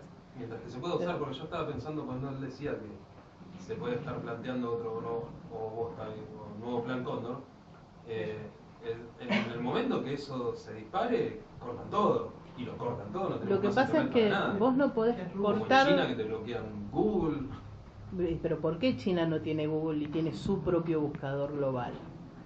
Porque Google es la puerta de entrada a todos los sistemas operativos de un Estado, que es lo que firmó Macri. Cuando Macri fue a Davos, le dio todo el control del servicio tecnológico del Estado a Microsoft. Claro. Por eso se cortó el conectar igual, muchachos, porque iba contra el contrato. Firmó eso y le firmó tanto a Google como a Facebook la posibilidad del monitoreo completo de las cuentas argentinas. Y por otro lado, en contraprestación, Facebook que le dio un programa paralelo que es el que usan los ministros para trabajar, o sea, les abrió Facebook, Facebook at Work, que es el que usan ellos para comunicar sus noticias y comunicarse entre ellos. Pero digo, esto se firmó Parece en Davos, que ni bien asumió este muchacho, por no decirle otra cosa. junto con esa alianza de- con Microsoft, vino Pokémon Go, que fue Claro. ellos por, por Microsoft. Sí. Entonces, sí, todas nuestras computadoras, la mayoría de nuestras computadoras se mueven con Windows. ¿Por qué? Porque los desarrollos argentinos, paralelos a Linux y posteriores a Linux, fueron detenidos. El área del Estado que se dedicaba al desarrollo tecnológico, que lo que estaba haciendo era potenciar sistemas operativos alternativos, se detuvo y se despidió a todos los empleados. Entonces, vayamos generando, usemos algunas herramientas como esta que yo humildemente propongo de Telegram, la verdad que lo probé y, y sirve. Sirve en el sentido de que uno puede ubicar a esta gente. grupo, hay que armar un Armemos, grupo armemos. en Telegram. Se puede armar. Se puede armar un grupo donde circule la información. De hecho, nosotros con los de la Chapanay, los que tienen Telegram, armamos uno y, y nos mandamos noticias. Dale. Pero es interesante poder eh, probar tanto eso como los volantes, como las pintadas cortas, como eh, comentarle a un amigo, che, me llegó tal noticia, ¿te interesa? Te la mando. Siempre hay como pasarla, siempre podemos copiar de un lugar al otro. El Eh, tema de los volantes o las pintadas es interesante porque, como decía el compañero de allá, eh, con las redes sociales no se llega masi- a la- masivamente a la Claro. gente, a la gente común. La gente común que va en el colectivo, como decía Tavi, ve una pintadita, un volante En el asiento. en el asiento, Letra grande, texto chico. Claro, porque todas estas cuestiones de las redes sí las, las utilizamos entre nosotros, pero no Claro, llegamos está masivamente. Seguro, Claro. ahora, vos tenés una cuestión, los mensajeros, WhatsApp, el mensajero de Facebook, son ahora más utilizados que nunca porque no pagas la plataforma de llamada. Entonces es muy difícil que alguien no tenga WhatsApp, por ejemplo. Entonces, yo les cuento lo que hacemos nosotros. Nosotros traemos muchas veces información de Telegram de distintas agencias y la pasamos al WhatsApp. Bien. Para el que no tiene. Telegram. Pero es muy difícil que alguien no lo tenga. Entonces, o sea, que alguien no tenga un WhatsApp, un mensajero que le facilite hablar sin pagar. Eh, esta es nuestra realidad, nos hemos vuelto bastante expertos en buscar opciones para comunicarnos sin pagar, porque pagar es mucho. Telegram hay que pagarlo. Telegram. No, Telegram es gratuito Cuando vos estabas y no tiene publicidades. Yo experimenté un sentimiento, Mm, eh, que es un sentimiento que sentía en los 70 muchas veces. El asunto de el enemigo es un tigre de papel, como decía Mao, que, que es grandote pero se puede caer, o es tan poderoso que hasta tiró sus propias torres y, eh, eh, y nos hace y organizó esta reunión. Y el- el- los dos extremos provocan estados de ánimos y sentimientos eh, malos para lo que queremos. Que son el- es el sentimiento de impotencia no el sentimiento el miedo que produce la fantasía de impotencia porque Estados Unidos perdió la guerra de Vietnam Sí. es decir que no, no siempre no se le escapan todas las presas no, no agarra todas las presas o sea que es tan malo la fantasía de impotencia como la de omnipotencia de decir en cualquier momento lo volteamos a todos Mira, a mí, yo cuando lo leí a Tony Negri, se me abrió el coco, sinceramente. Leí Imperio, después no tuve tiempo de seguirlo leyendo. Pero este, él dice que ahora la organización de la sociedad, en sus movimientos eh, de liberación, tiene que ser ribosomática. Es decir, no puede ser más como un- una planta que florece así nomás y están sus raíces ahí. ¿saben en botánica lo que es? rizoma un tallo horizontal que se extiende que y va por crece. abajo y sa- sale donde menos te pensás sale una un Como, la- como las cañas, la tacuara. Sí. Entonces, Ah, el arroz. entonces, y los que tenemos acá en el fondo. tenemos un pasto que es acá, tucaseliana. Eh, entonces nosotros tenemos que pensar eso, ¿no? Las acciones, primero, para mí son dos cosas importantes que los que estamos dentro de la militancia tenemos que reconquistar. La dignidad de ser quienes somos y de sabernos pensantes y de que, como dice Navarro, no nos dejamos tomar por pelotudos. ¿no? Y otra cosa importante es la capacidad de creatividad que tiene el pueblo argentino. Y una verdad que es de, de siempre, que el pueblo no se equivoca. Aunque a veces meta la pata, sabe sacar. Entonces, si nos basamos en eso y nos ponemos creativos, seguramente algo vamos a conseguir. Y cuando decimos algo, y no nos olvidemos lo que dijo Daddy, que para mí fue palabra santa, cuando estábamos en el poder, cuando estaba Cristina en el poder, cuando estaba cualquier, digamos, movimiento popular, nos olvidamos, nos dejamos de lado una cuota de maldad. Pensábamos que los derechos otorgados iban a ser respetados. Se nos pasó por alto la reforma de la Constitución y la reforma de la Cámara Suprema de Justicia. Los jueces, fíjense ustedes, analicen No, la lo trayectoria. Lo segundo lo intentamos y perdimos. Sí, pero tú, pero muchos de los compañeros no se daban cuenta de la importancia que era eso. Ustedes No, analicen. Cristina no quiso. Todos Cristina- nosotros. a Cristina le dijeron que lo hiciera de la forma que lo hizo Macri.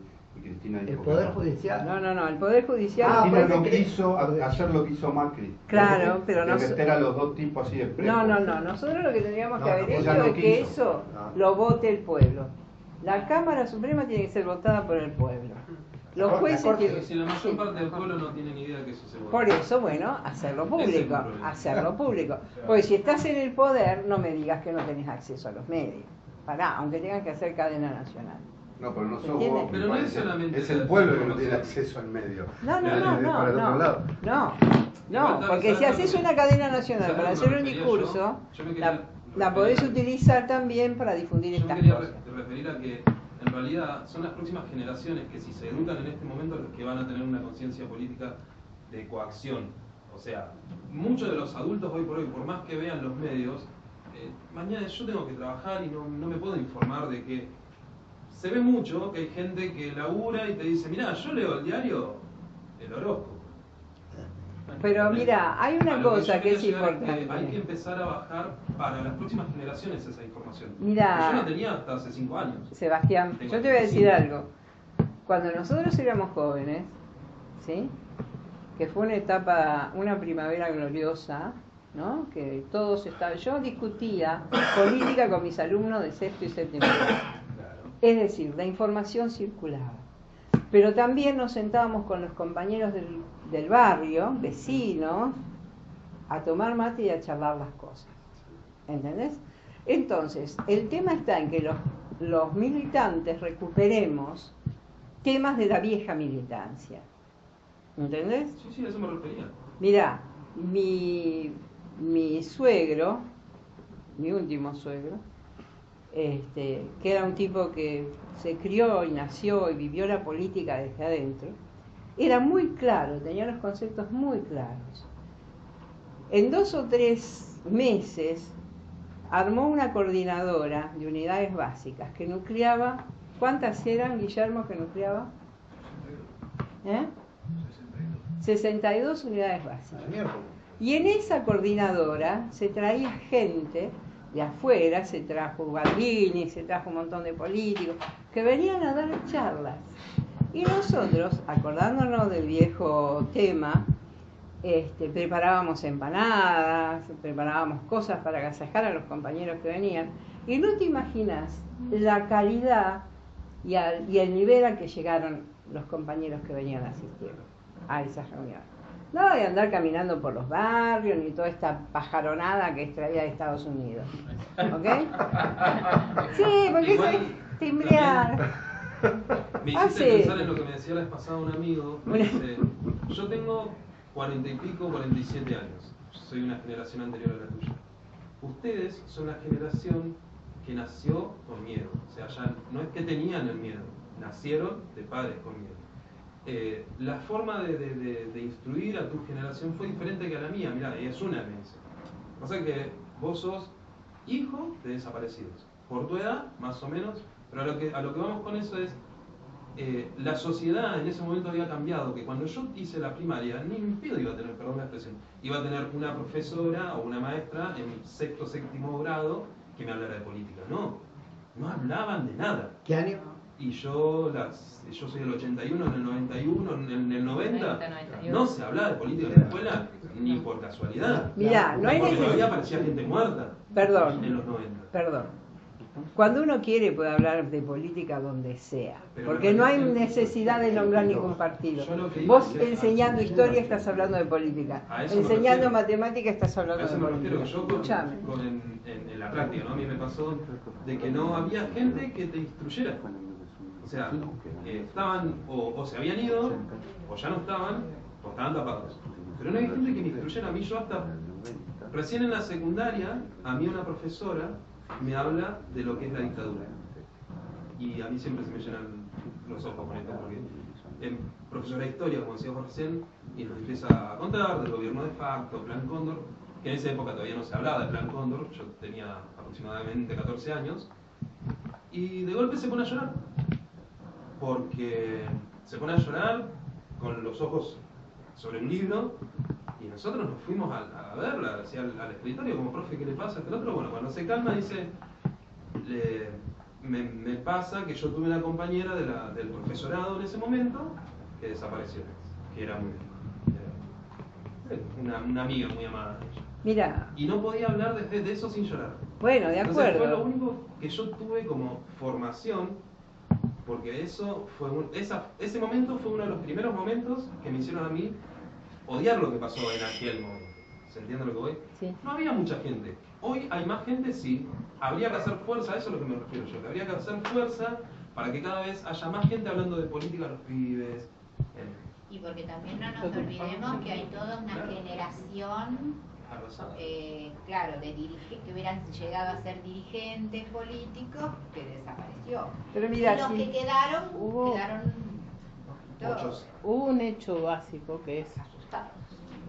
Que los que se formaron en los 90, y yo hice, terminé la secundaria en el 94, los que veníamos de familias militantes peleábamos con los que venían de familias eh, rotuladas de apolíticas. Pero también porque fue el momento en el que se hablaba de la desaparición de las ideologías, se empezaron a lavar las discusiones en muchos aspectos. Había una cuestión terrible, por ejemplo, yo iba al Nacional de San Miguel y nosotros teníamos club estudiantil, se hab- habían desaparecido los centros de estudiantes. ¿El club estudiantil para qué servía? Para organizar el festejo del Día de la Primavera. la estupidez máxima. Eh, nos tocó a los alumnos dinamitarlo, por decirlo de alguna forma, o sea, empezar el cada vez menos y reunirnos aparte, hacer todo el lío en el colegio y toda contravención a vida y por haber para zafarnos del club estudiantil, hasta que en el club estudiantil quedó el delegado que lo elegía la directora y nadie más. Entonces lo Muy terminamos de esa forma, digamos. Pero en un punto, es verdad, había un porcentaje que no tenía discusión política, había otro porcentaje que nos habían alimentado con discusión política, y era un choque constante. Pero era un choque constante que hizo que mucha gente se metiera a militar para entender qué le estábamos diciendo los otros. O sea, no nos peleábamos, pero sí era, ¿cómo puedes decir que no te interesa nada? No me podés decir. Claro, ¿qué, qué- qué estamos hablando? Y gracias a gente como vos, que en ese momento activó y recuperó los centros de estudiantes, gente como yo, que tengo un par de años menos como vos, los pude utilizar de nuevo.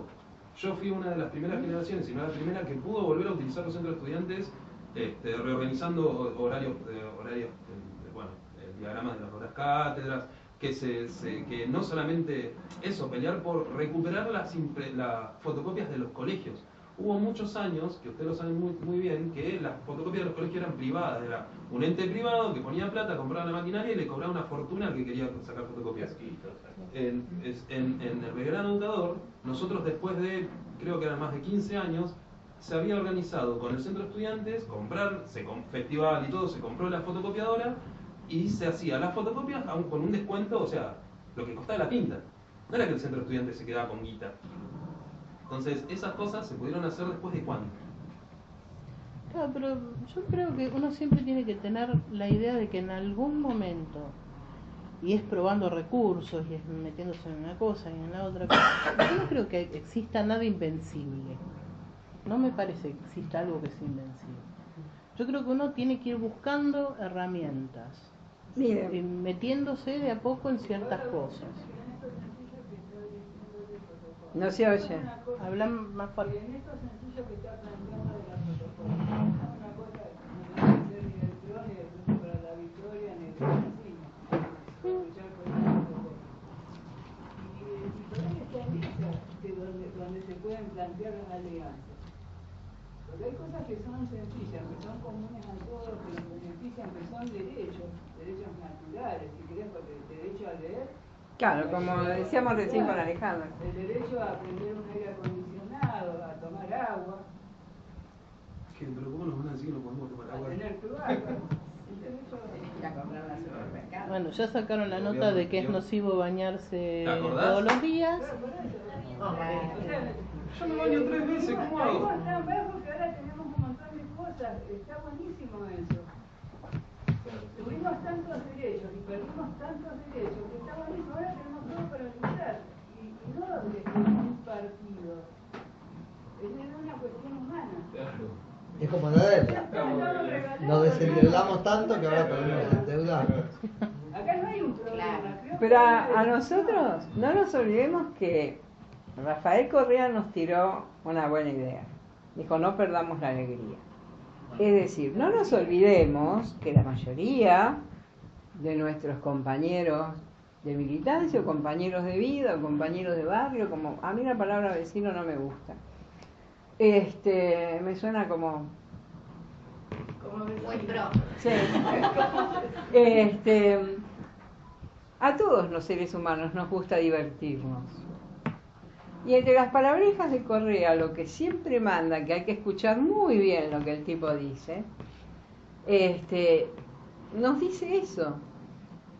¿Cómo lleva él adelante su gobierno? No solo con buenas medidas, sino con alegría. Es decir, organizar festivales, organizar encuentros alegres, concursos de regata en una pelopincho, eh, con botecitos, o sea, movilizar al barrio para volver a la idea de la comunidad. Y una vez que tenemos instalada la idea de la comunidad, comenzamos a forjar la comunidad organizada. Esta era otra cosa que hoy viste, que estuve viendo esa, ese video de la clase media. Ah, sí, el de Adamowski. Y Ahí. lo que más me interesó de eso fue que el, el proyecto, digamos, de la derecha era eh, hacer un pueblo de clase media de gente correcta, manejable, adiestrada. ¿Dónde estuvo el problema?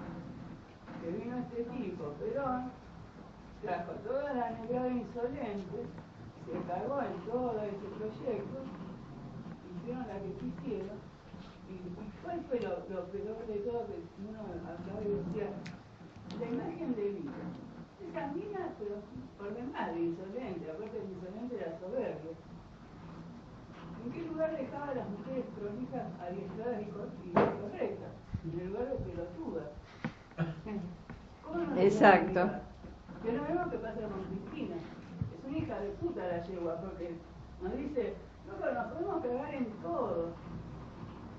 Bueno, y mira Milagrosala también. Yo me puedo que es negra. con, eh, con las altas esferas del poder, con las del medio y con las de abajo. Y, y- y- y se puede hacer todo eso. O sea, yo pienso que también eso, esa insolencia tenemos que recuperar. No estar pidiendo permiso, que es lo que dice Dai.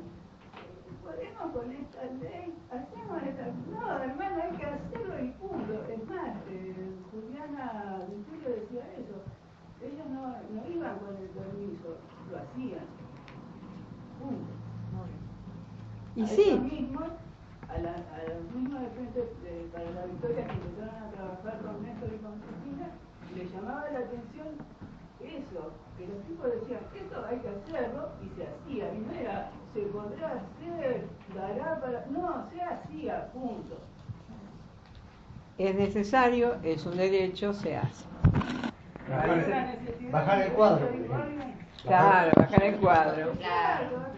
Gran simbolismo. Una cosa que, que nos conquistó mucho. Y restituyó las Fuerzas Armadas, como fue en el peronismo, en el irigoyenismo, hacia los sectores populares, retirándose los sectores gorilas liberales. Guarda con el irigoyenismo, no te olvides que utilizó las Fuerzas Armadas en la Patagonia. Es decir, sí, fue ¿Eh? un gobierno contradictorio, un gobierno nacional y popular, pero contradictorio. Guarda, en la Sí, Patagonia sí. trágica, No, no, eso, no, la semana no, trágica. No deja de ser un gobierno que tuvo sectores populares, pero tenía su propia contradicción interna. Me gustaría hacer una pregunta sobre la relación entre el relato y el sentido común. También podemos ahí al tema de la hegemonía. Que yo creo que, a diferencia de los 90, no está permeando tan fuerte el relato actual del gobierno en el sentido común. Me parece que no, no, no entró tanto. En el 90 era sentido común, hay que reducir el Estado, privatizaciones había entrado en el sentido común. Ahora me parece que no tanto. Pero Bueno, me gustaría Vamos a ver, y vamos a ver, vamos a votar. eh, qué, qué opinión tenés. Y No, vamos a votar piensas- porque el sentido común es el- la convergencia de los relatos. Eh, ahora, ¿convergen tanto los relatos ahora? Vos sospechás que no tanto como en tiempo de Menem. Parece una Me sospecha. parece que en, el- en los 90 Una se sospecha pudo verosímil. construir una hegemonía y un sentido común. Sí, Sí, yo sí, estoy sí. de acuerdo. No hay ahora no tanto, pero, pero, pero la puja está Sí, sí, sí. En, en dominar el sentido común. Compañeros míos peronistas, me, un compañero mío peronista me ha dicho, y no hay otra. Yo eso ahora no lo escucho. Lo que pasa es que antes No la propuesta vino de uno que considerábamos de nuestra fila. Bueno, pero Además- ya yo fui en el 89 a su meeting este, donde decía, este, no sé, síganme, Revolución productiva. revolución productiva, Sí, pero no le daba ñoquis, y ya me, y ya me di cuenta en el 89 que todo, Salariazo. Era, verso, que todo era verso lo de Menem. Pero no se olviden que el menemismo vino después de una hiperinflación. Estábamos entregados. Es diferente. En cambio, Macri llega después de 12 años de De kirchnerismo, que es diferente el contexto. Acá ya vemos las cosas de otra manera, Claro. no estamos sometidos a eso que estábamos ahora Es ya. muy diferente a Un lo momentito, para. Claro. Yo tenía esto. yo que ahí tenía- está como el, el- Hasta, hasta algunos que creen el relato clarinista te dicen que vuelva, siga robando y yo, es que bien. Me volvió la pesada herencia. Claro, si robando estábamos todos bien. Claro. Es un contexto diferente al de los 90, por eso es como dice Sí. el compañero que en los 90 sí, como que estábamos como impactados por lo que había pasado. Vino este hombre y bueno, y metió lo que quiso, privatizó y todos decían, bueno, a lo mejor, yo me acuerdo porque yo soy grande y yo pensaba, bueno, a lo mejor tiene razón, porque estábamos como muy sacudidos económicamente y en muchos sentidos. Porque estábamos asustados, primero porque había pasado la dictadura con todos sus, nos habían cerrado la boca. Después vinieron todas las debacles económicas. Entonces estábamos de otra forma a como estamos ahora. Yo creo que no había el hambre que hay hoy. Sí, pero cuando Menem se No, no, para no era el hambre. Kirchner, a mucha gente se le ¿no? funció también. Es una cuestión histórica, ¿no? Hoy hay mucho hambre, mucha más hambre que en esa época. ¿Qué decía Sergio? No te escuchamos. No, que digo, después de toda la etapa menemista, No tengo datos. a mucha gente, mucha gente también pensaba que Menem podía seguir si- siendo presidente, que era mejor que Menem sea presidente. 24%. Así que él se bajó, pero mucha gente lo iba a volver a votar. Ganó la primera vuelta. Sí. O sea, habiéndose visto toda la porquería que hizo, igualmente tenía votos. Y hay gente que sigue pensando que es mejor esta porquería que la porquería anterior también. Que era lo que pasaba. También que- López Murphy tuvo buena, hizo buena elección. Ganó en San Miguel López Murphy. No es raro. No es Casi, raro. casi tenemos una eh, Acá segunda la vuelta y eh, Menem. Sí. No es raro, no te olvides que nosotros tenemos un lugar estamos rodeados por las Fuerzas Claro. Armadas, estamos en el centro de un cuartel y también en el centro de la curia. Entonces no nos olvidemos Judicial que no nos olvidemos que toda esa esa esa masa intelectual que tira para un lado se ve reflejado en muchas cosas. Ganaba rico acá. Sí. sí. Entonces uno tiene que tener en cuenta Por eso. tenemos que hablar sobre, sobre valores la gente antes de pensar este intendente o aquel intendente. Bueno, pero yo me acuerdo que en las épocas que Rico era intendente acá, a uno eh, le daba, a mí me daba cosa decir que yo era de San Miguel. En Jujuy le compré una piedrita a un artesano y estuvimos hablando y yo dije, soy de San... Ah, sí, ¿de dónde sos vos? ¿Qué sé yo? De San Miguel. Ah, los pagos de Rico, me dijo.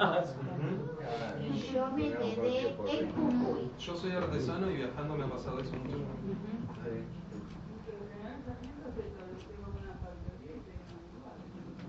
No se escucha, Susi. Por acá esto esto se conoció como una factoría y tenía, bueno, una factoría también.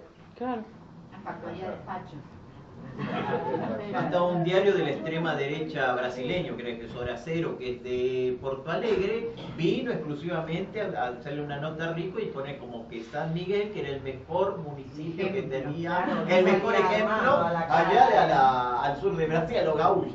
Mira qué ejemplo. Bueno, ahí tenés el relato, porque él entró disfrazado al hospital, hizo todo ese relato. Hospital funcionaba bien, porque yo vivo ahí cerca y me atendí mucho en el hospital de San Miguel. El hospital de San Miguel tenía consultorios externos con todas las especialidades.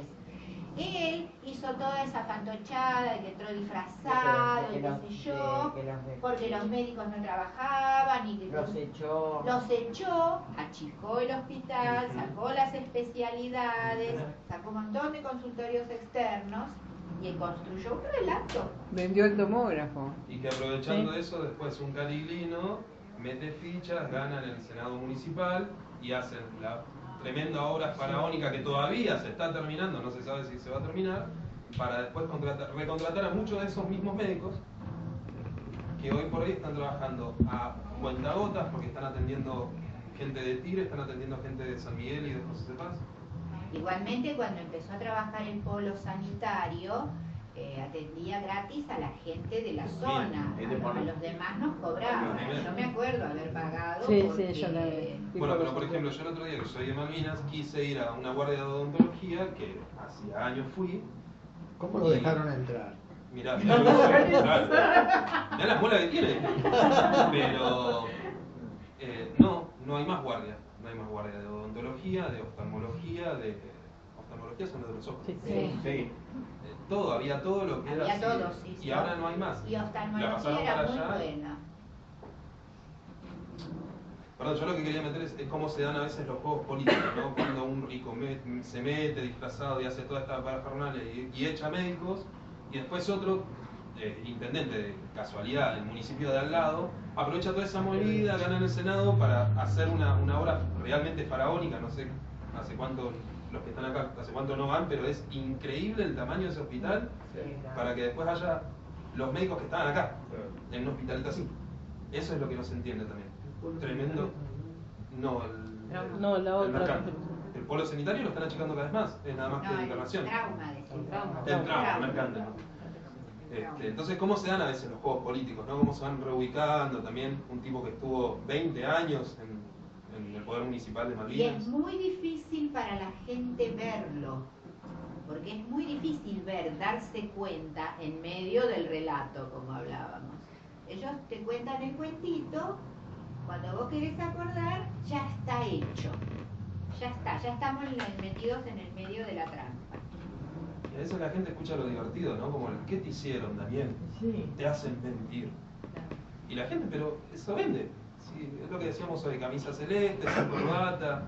O sea, usa todo, todos los, los Bueno, Tanto que lo criticaron a Kicillof porque no usaba igual. Ahora todos andan. Yo creo que cada uno, la pregunta que cada uno nos tenemos que hacer es ¿cuánto tiempo voy a poner en esto? Lo que decía del banco de ¿Cuánto tiempo. ¿Cuánto Tiempo. tiempo voy a poner en esto? Voy a poner una vez por mes, voy a poner eh, una vez por semana, voy a hacer volantes y los voy a dejar en, en los porches de las casas, voy a, a- a pintar, voy a estar en un grupo. ¿Qué, qué puedo hacer? Porque el, la- el pueblo no es una... una entidad abstracta. El pueblo somos nosotros. Entonces uno dice, ¿a qué me comprometo? Yo tengo mucho que hacer, tengo mucho trabajo, pero tengo que ponerle tiempo a esto, al país. Es que la cosa es simple. La patria verdaderamente está en peligro.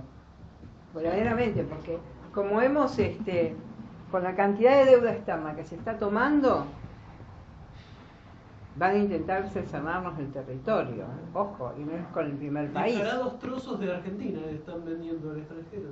Pero un año, en un año hizo... Porque es la estrategia del violento. Claro, El rápido. El violento te madruga. La doctrina, la doctrina del shock.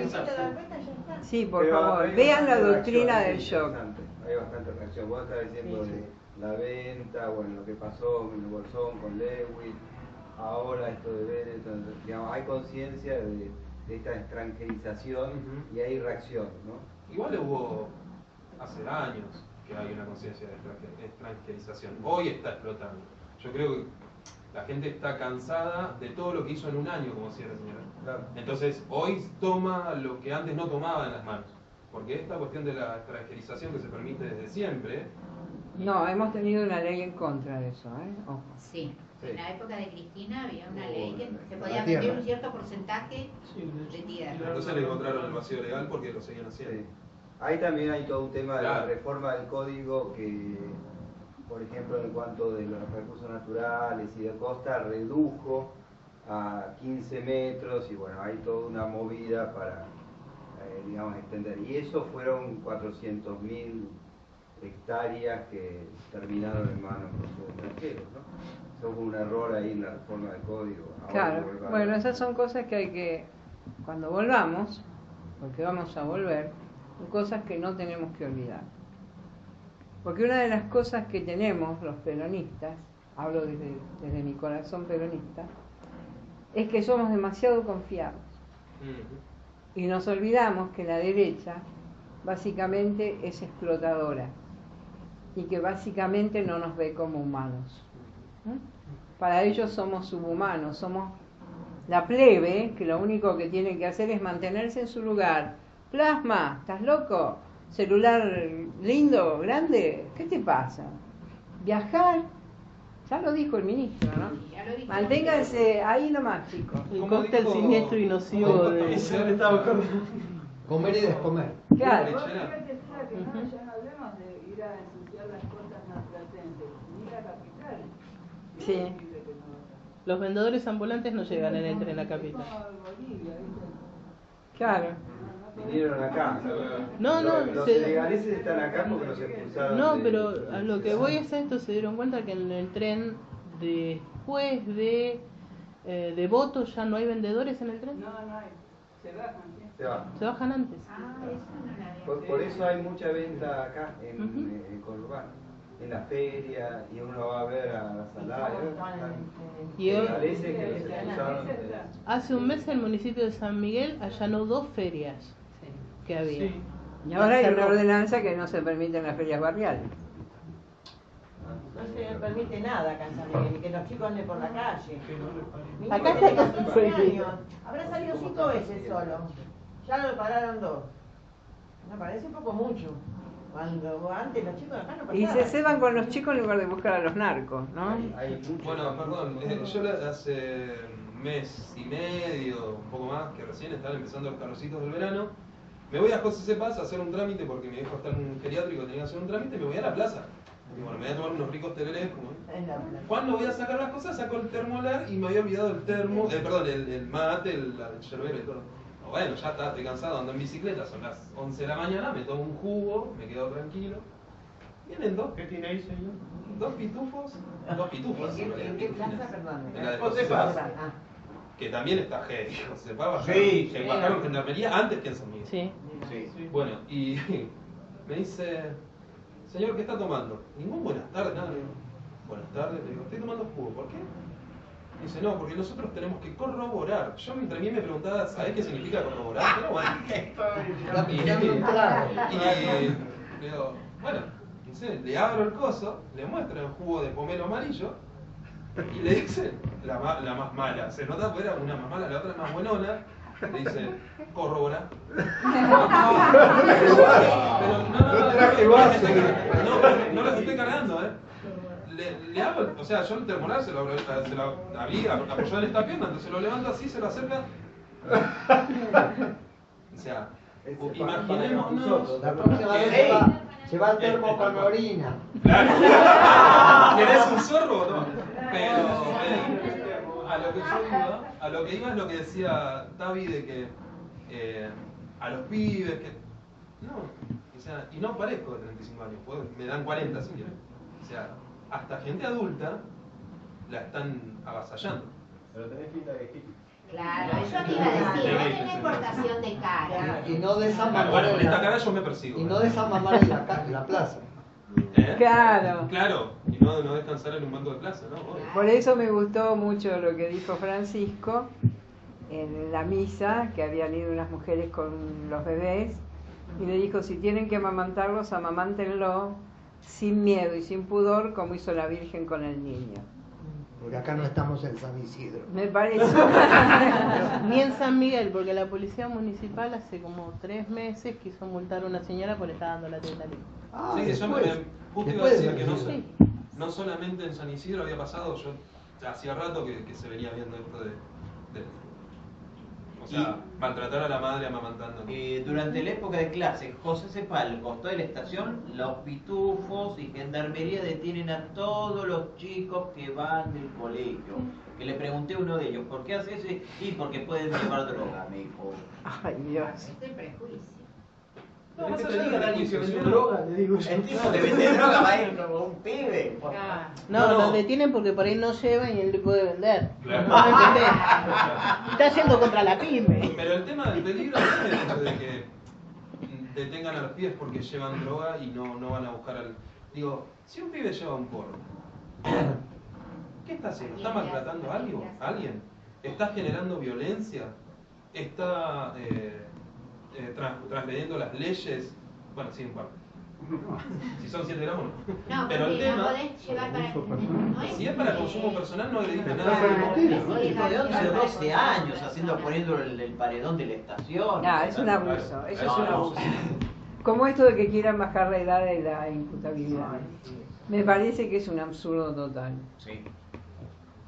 Yo te digo sinceramente, como ex maestra que fui, yo doy fe que los pibes, vos les hablás y los pibes cambian.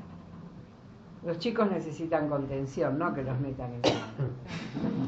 Además yo pienso, es una duda que tengo, ¿no? Si bajan la ley de la edad de imputabilidad, ese chico de 14 o 16 años entra a la cárcel con los mayores, Claro. Por eso que lo suban así menos va preso listo. ¿eh? Esa idea. ¿Sí? Tampoco hay institutos, lugares para... Ah, El- El problema es ese, que no los procesan y los meten en cana o, o en tutorías, en lugares... Institutos. Institutos, claro. Ahí está el Pero no hay lugar, no hay espacio. Claro. No, además, además el maltrato que viven los pibes. Van a, van a ocupar la plaza hotelera de Chapalmalal. Peor de claro, El- salen, pe- salen peor. Es El que las cárceles son escuelas de delincuentes. El sistema correccional argentino, en, en lo que atañe a los chicos, a mí me molesta mucho hablar de menores porque parece que hablo de factores matemáticos y no de personas. Pero el problema del sistema correccional con los chicos es que el pibe que no muere adentro va a ser abusado, prostituido, usado como ladrón, porque hay documentados casos de institutos correccionales argentinos que sueltan a los chicos de noche para que vayan y roben y a la mañana tienen que volver con el botín. Eh, sí, es esto, de lo que hay atrás. Es ¿Por qué? sucio, hay que hacerse cargo. es la dinámica del... Algo que, eh, que te vuelvo invisible, te meto en cana, no molesta más, no se ve. Y después te pongo una foto gatito. Eh, obvio, porque es la forma de silenciar el genocidio. ¿no? Es, es esto, no es otra cosa, es terminar con una vida antes de que empiece. Y después tenés a los que te dicen el aborto legal es una aberración. Ah, son lo mismo que dicen. Pero La pena de sí, muerte. soltarlo al pibe que vive en la calle, total nosotros lo metemos preso, te lo matamos y ya Eso es está. la hipocresía. Eso es hipocresía. ¿Y la, quién piensa de la pena de muerte esa gente? Es que los países en los que la edad de punibilidad es baja, o por ejemplo, como en Inglaterra, que si un pibe mata, se lo juzga como un adulto, mientras no mate, se lo juzga como un menor. En esos países no baja la tasa de delincuencia, sube. Así como en los países de pena de muerte, que hay pena de muerte legal, no baja el nivel de crimen grave, sube el nivel de crimen grave. Entonces no tiene ningún sentido. El único sentido que tiene es remover eso que molesta. Y eso que molesta es la humanidad. Porque a esta Lo que pasa no es que es molesta el primer cosa. paso para la militarización de la sociedad. Claro.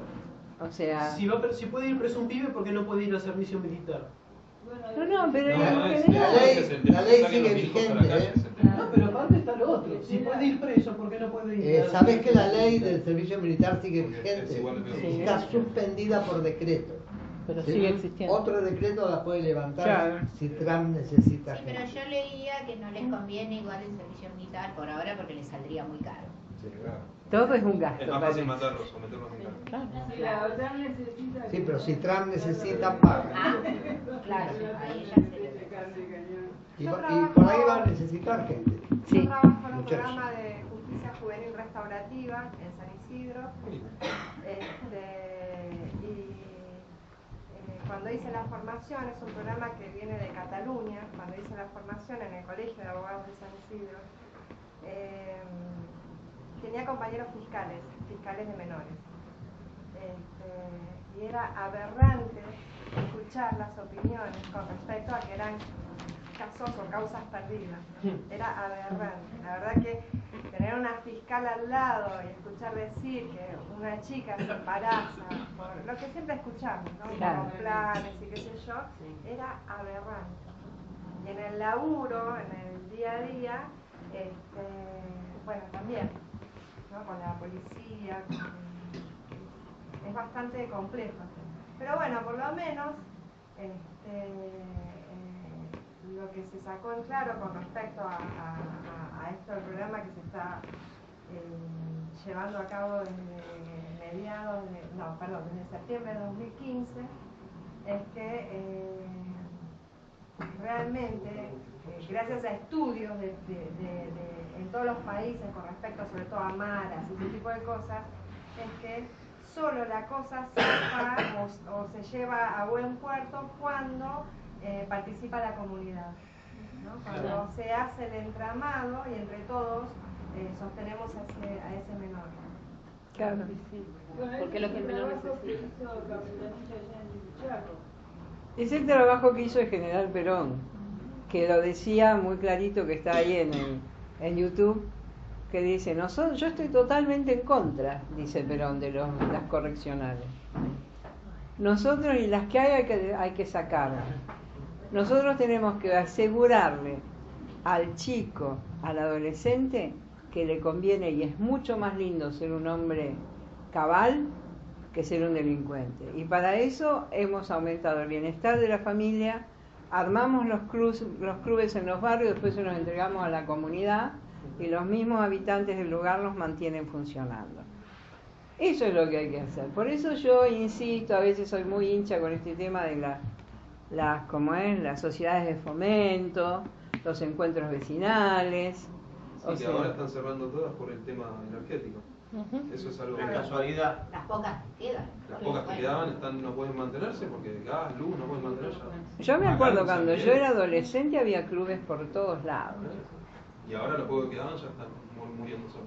Cada Bueno, cuatro o cinco los- cuadras en mi barrio. puede mantener un club o una sociedad de fomento. ahora es muy no te ayudan, no pueden, no podés.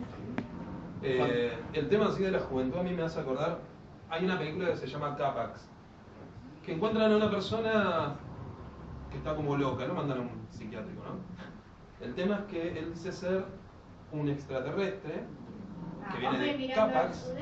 Sí, es No. la versión yankee de Hombre Ah, Mirando ¿sí? al Sudeste. Ah, claro. Bueno, mira, la- no, no vi hombres mirando al sureste.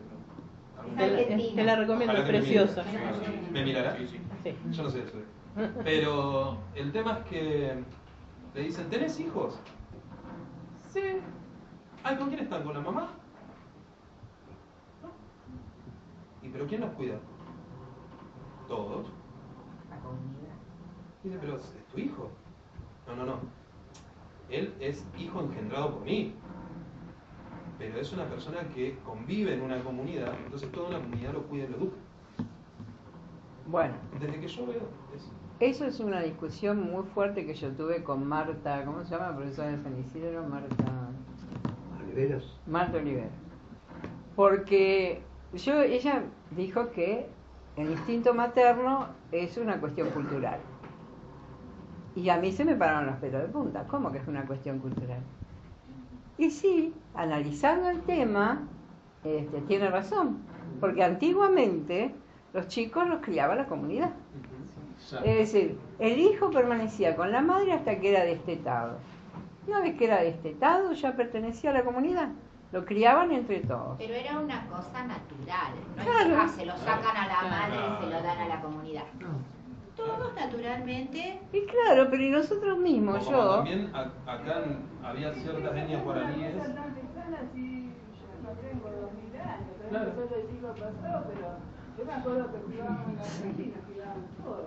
Sí. claro, nosotros jugábamos en la calle también. Pero porque el barrio, claro, pero el barrio es comunidad. Lo que se desarmó es el concepto de barrio. También el concepto de familia. ojo. Y eso está plenamente comprobado de que hay toda una planificación. Yo te di a vos es- Top Secret, ¿no? Te di una copia de Top Secret, léelo. Porque ahí te vas a dar cuenta este, cómo se. No te corras porque se quiere esconder. se te ve igual, ¿eh? Por favor. Bueno, ahí se, ahí se marca cómo. Se me mojó con la lluvia. se marca como este, el tema de la economía es fundamental para manejar el flujo de la sociedad. Y una de las cosas más importantes a disolver es la familia. ¿Mm? Cuando vos no tenés familia, que para todos los seres humanos la familia es como las cuerdas del, cuadrilátero para el boxeador. Vos, viste, el boxeador está cansado, se tira contra las cuerdas y vuelve. Bueno, nosotros vamos a las familias, hablo de familias no, así sin problemas, ¿no? con problemas también, siempre hay alguien que te pone el brazo en el hombro. Este, y ahí juntamos fuerza para seguir adelante, pero si vos estás desprotegido, te sentís solito, no tenés quien te ampare, sos fácil presa del, del capitalismo, del consumismo, de la meritocracia. Y pero ahí también está el, el juego del relato, porque el problema, quien te ampare, es también una forma de relato. O sea, en esta idea de decir, si todos, cualquiera te puede amparar, porque tiene que ser particularmente solo tu familia. Y porque ¿Qué hay es un- problema? Una- yo creo que lo que se refiere Tavi es que si nosotros Claro. Claro. Claro, pero la familia también son tus amigos, Claro, el concepto es de tu familia barrio. es mucho más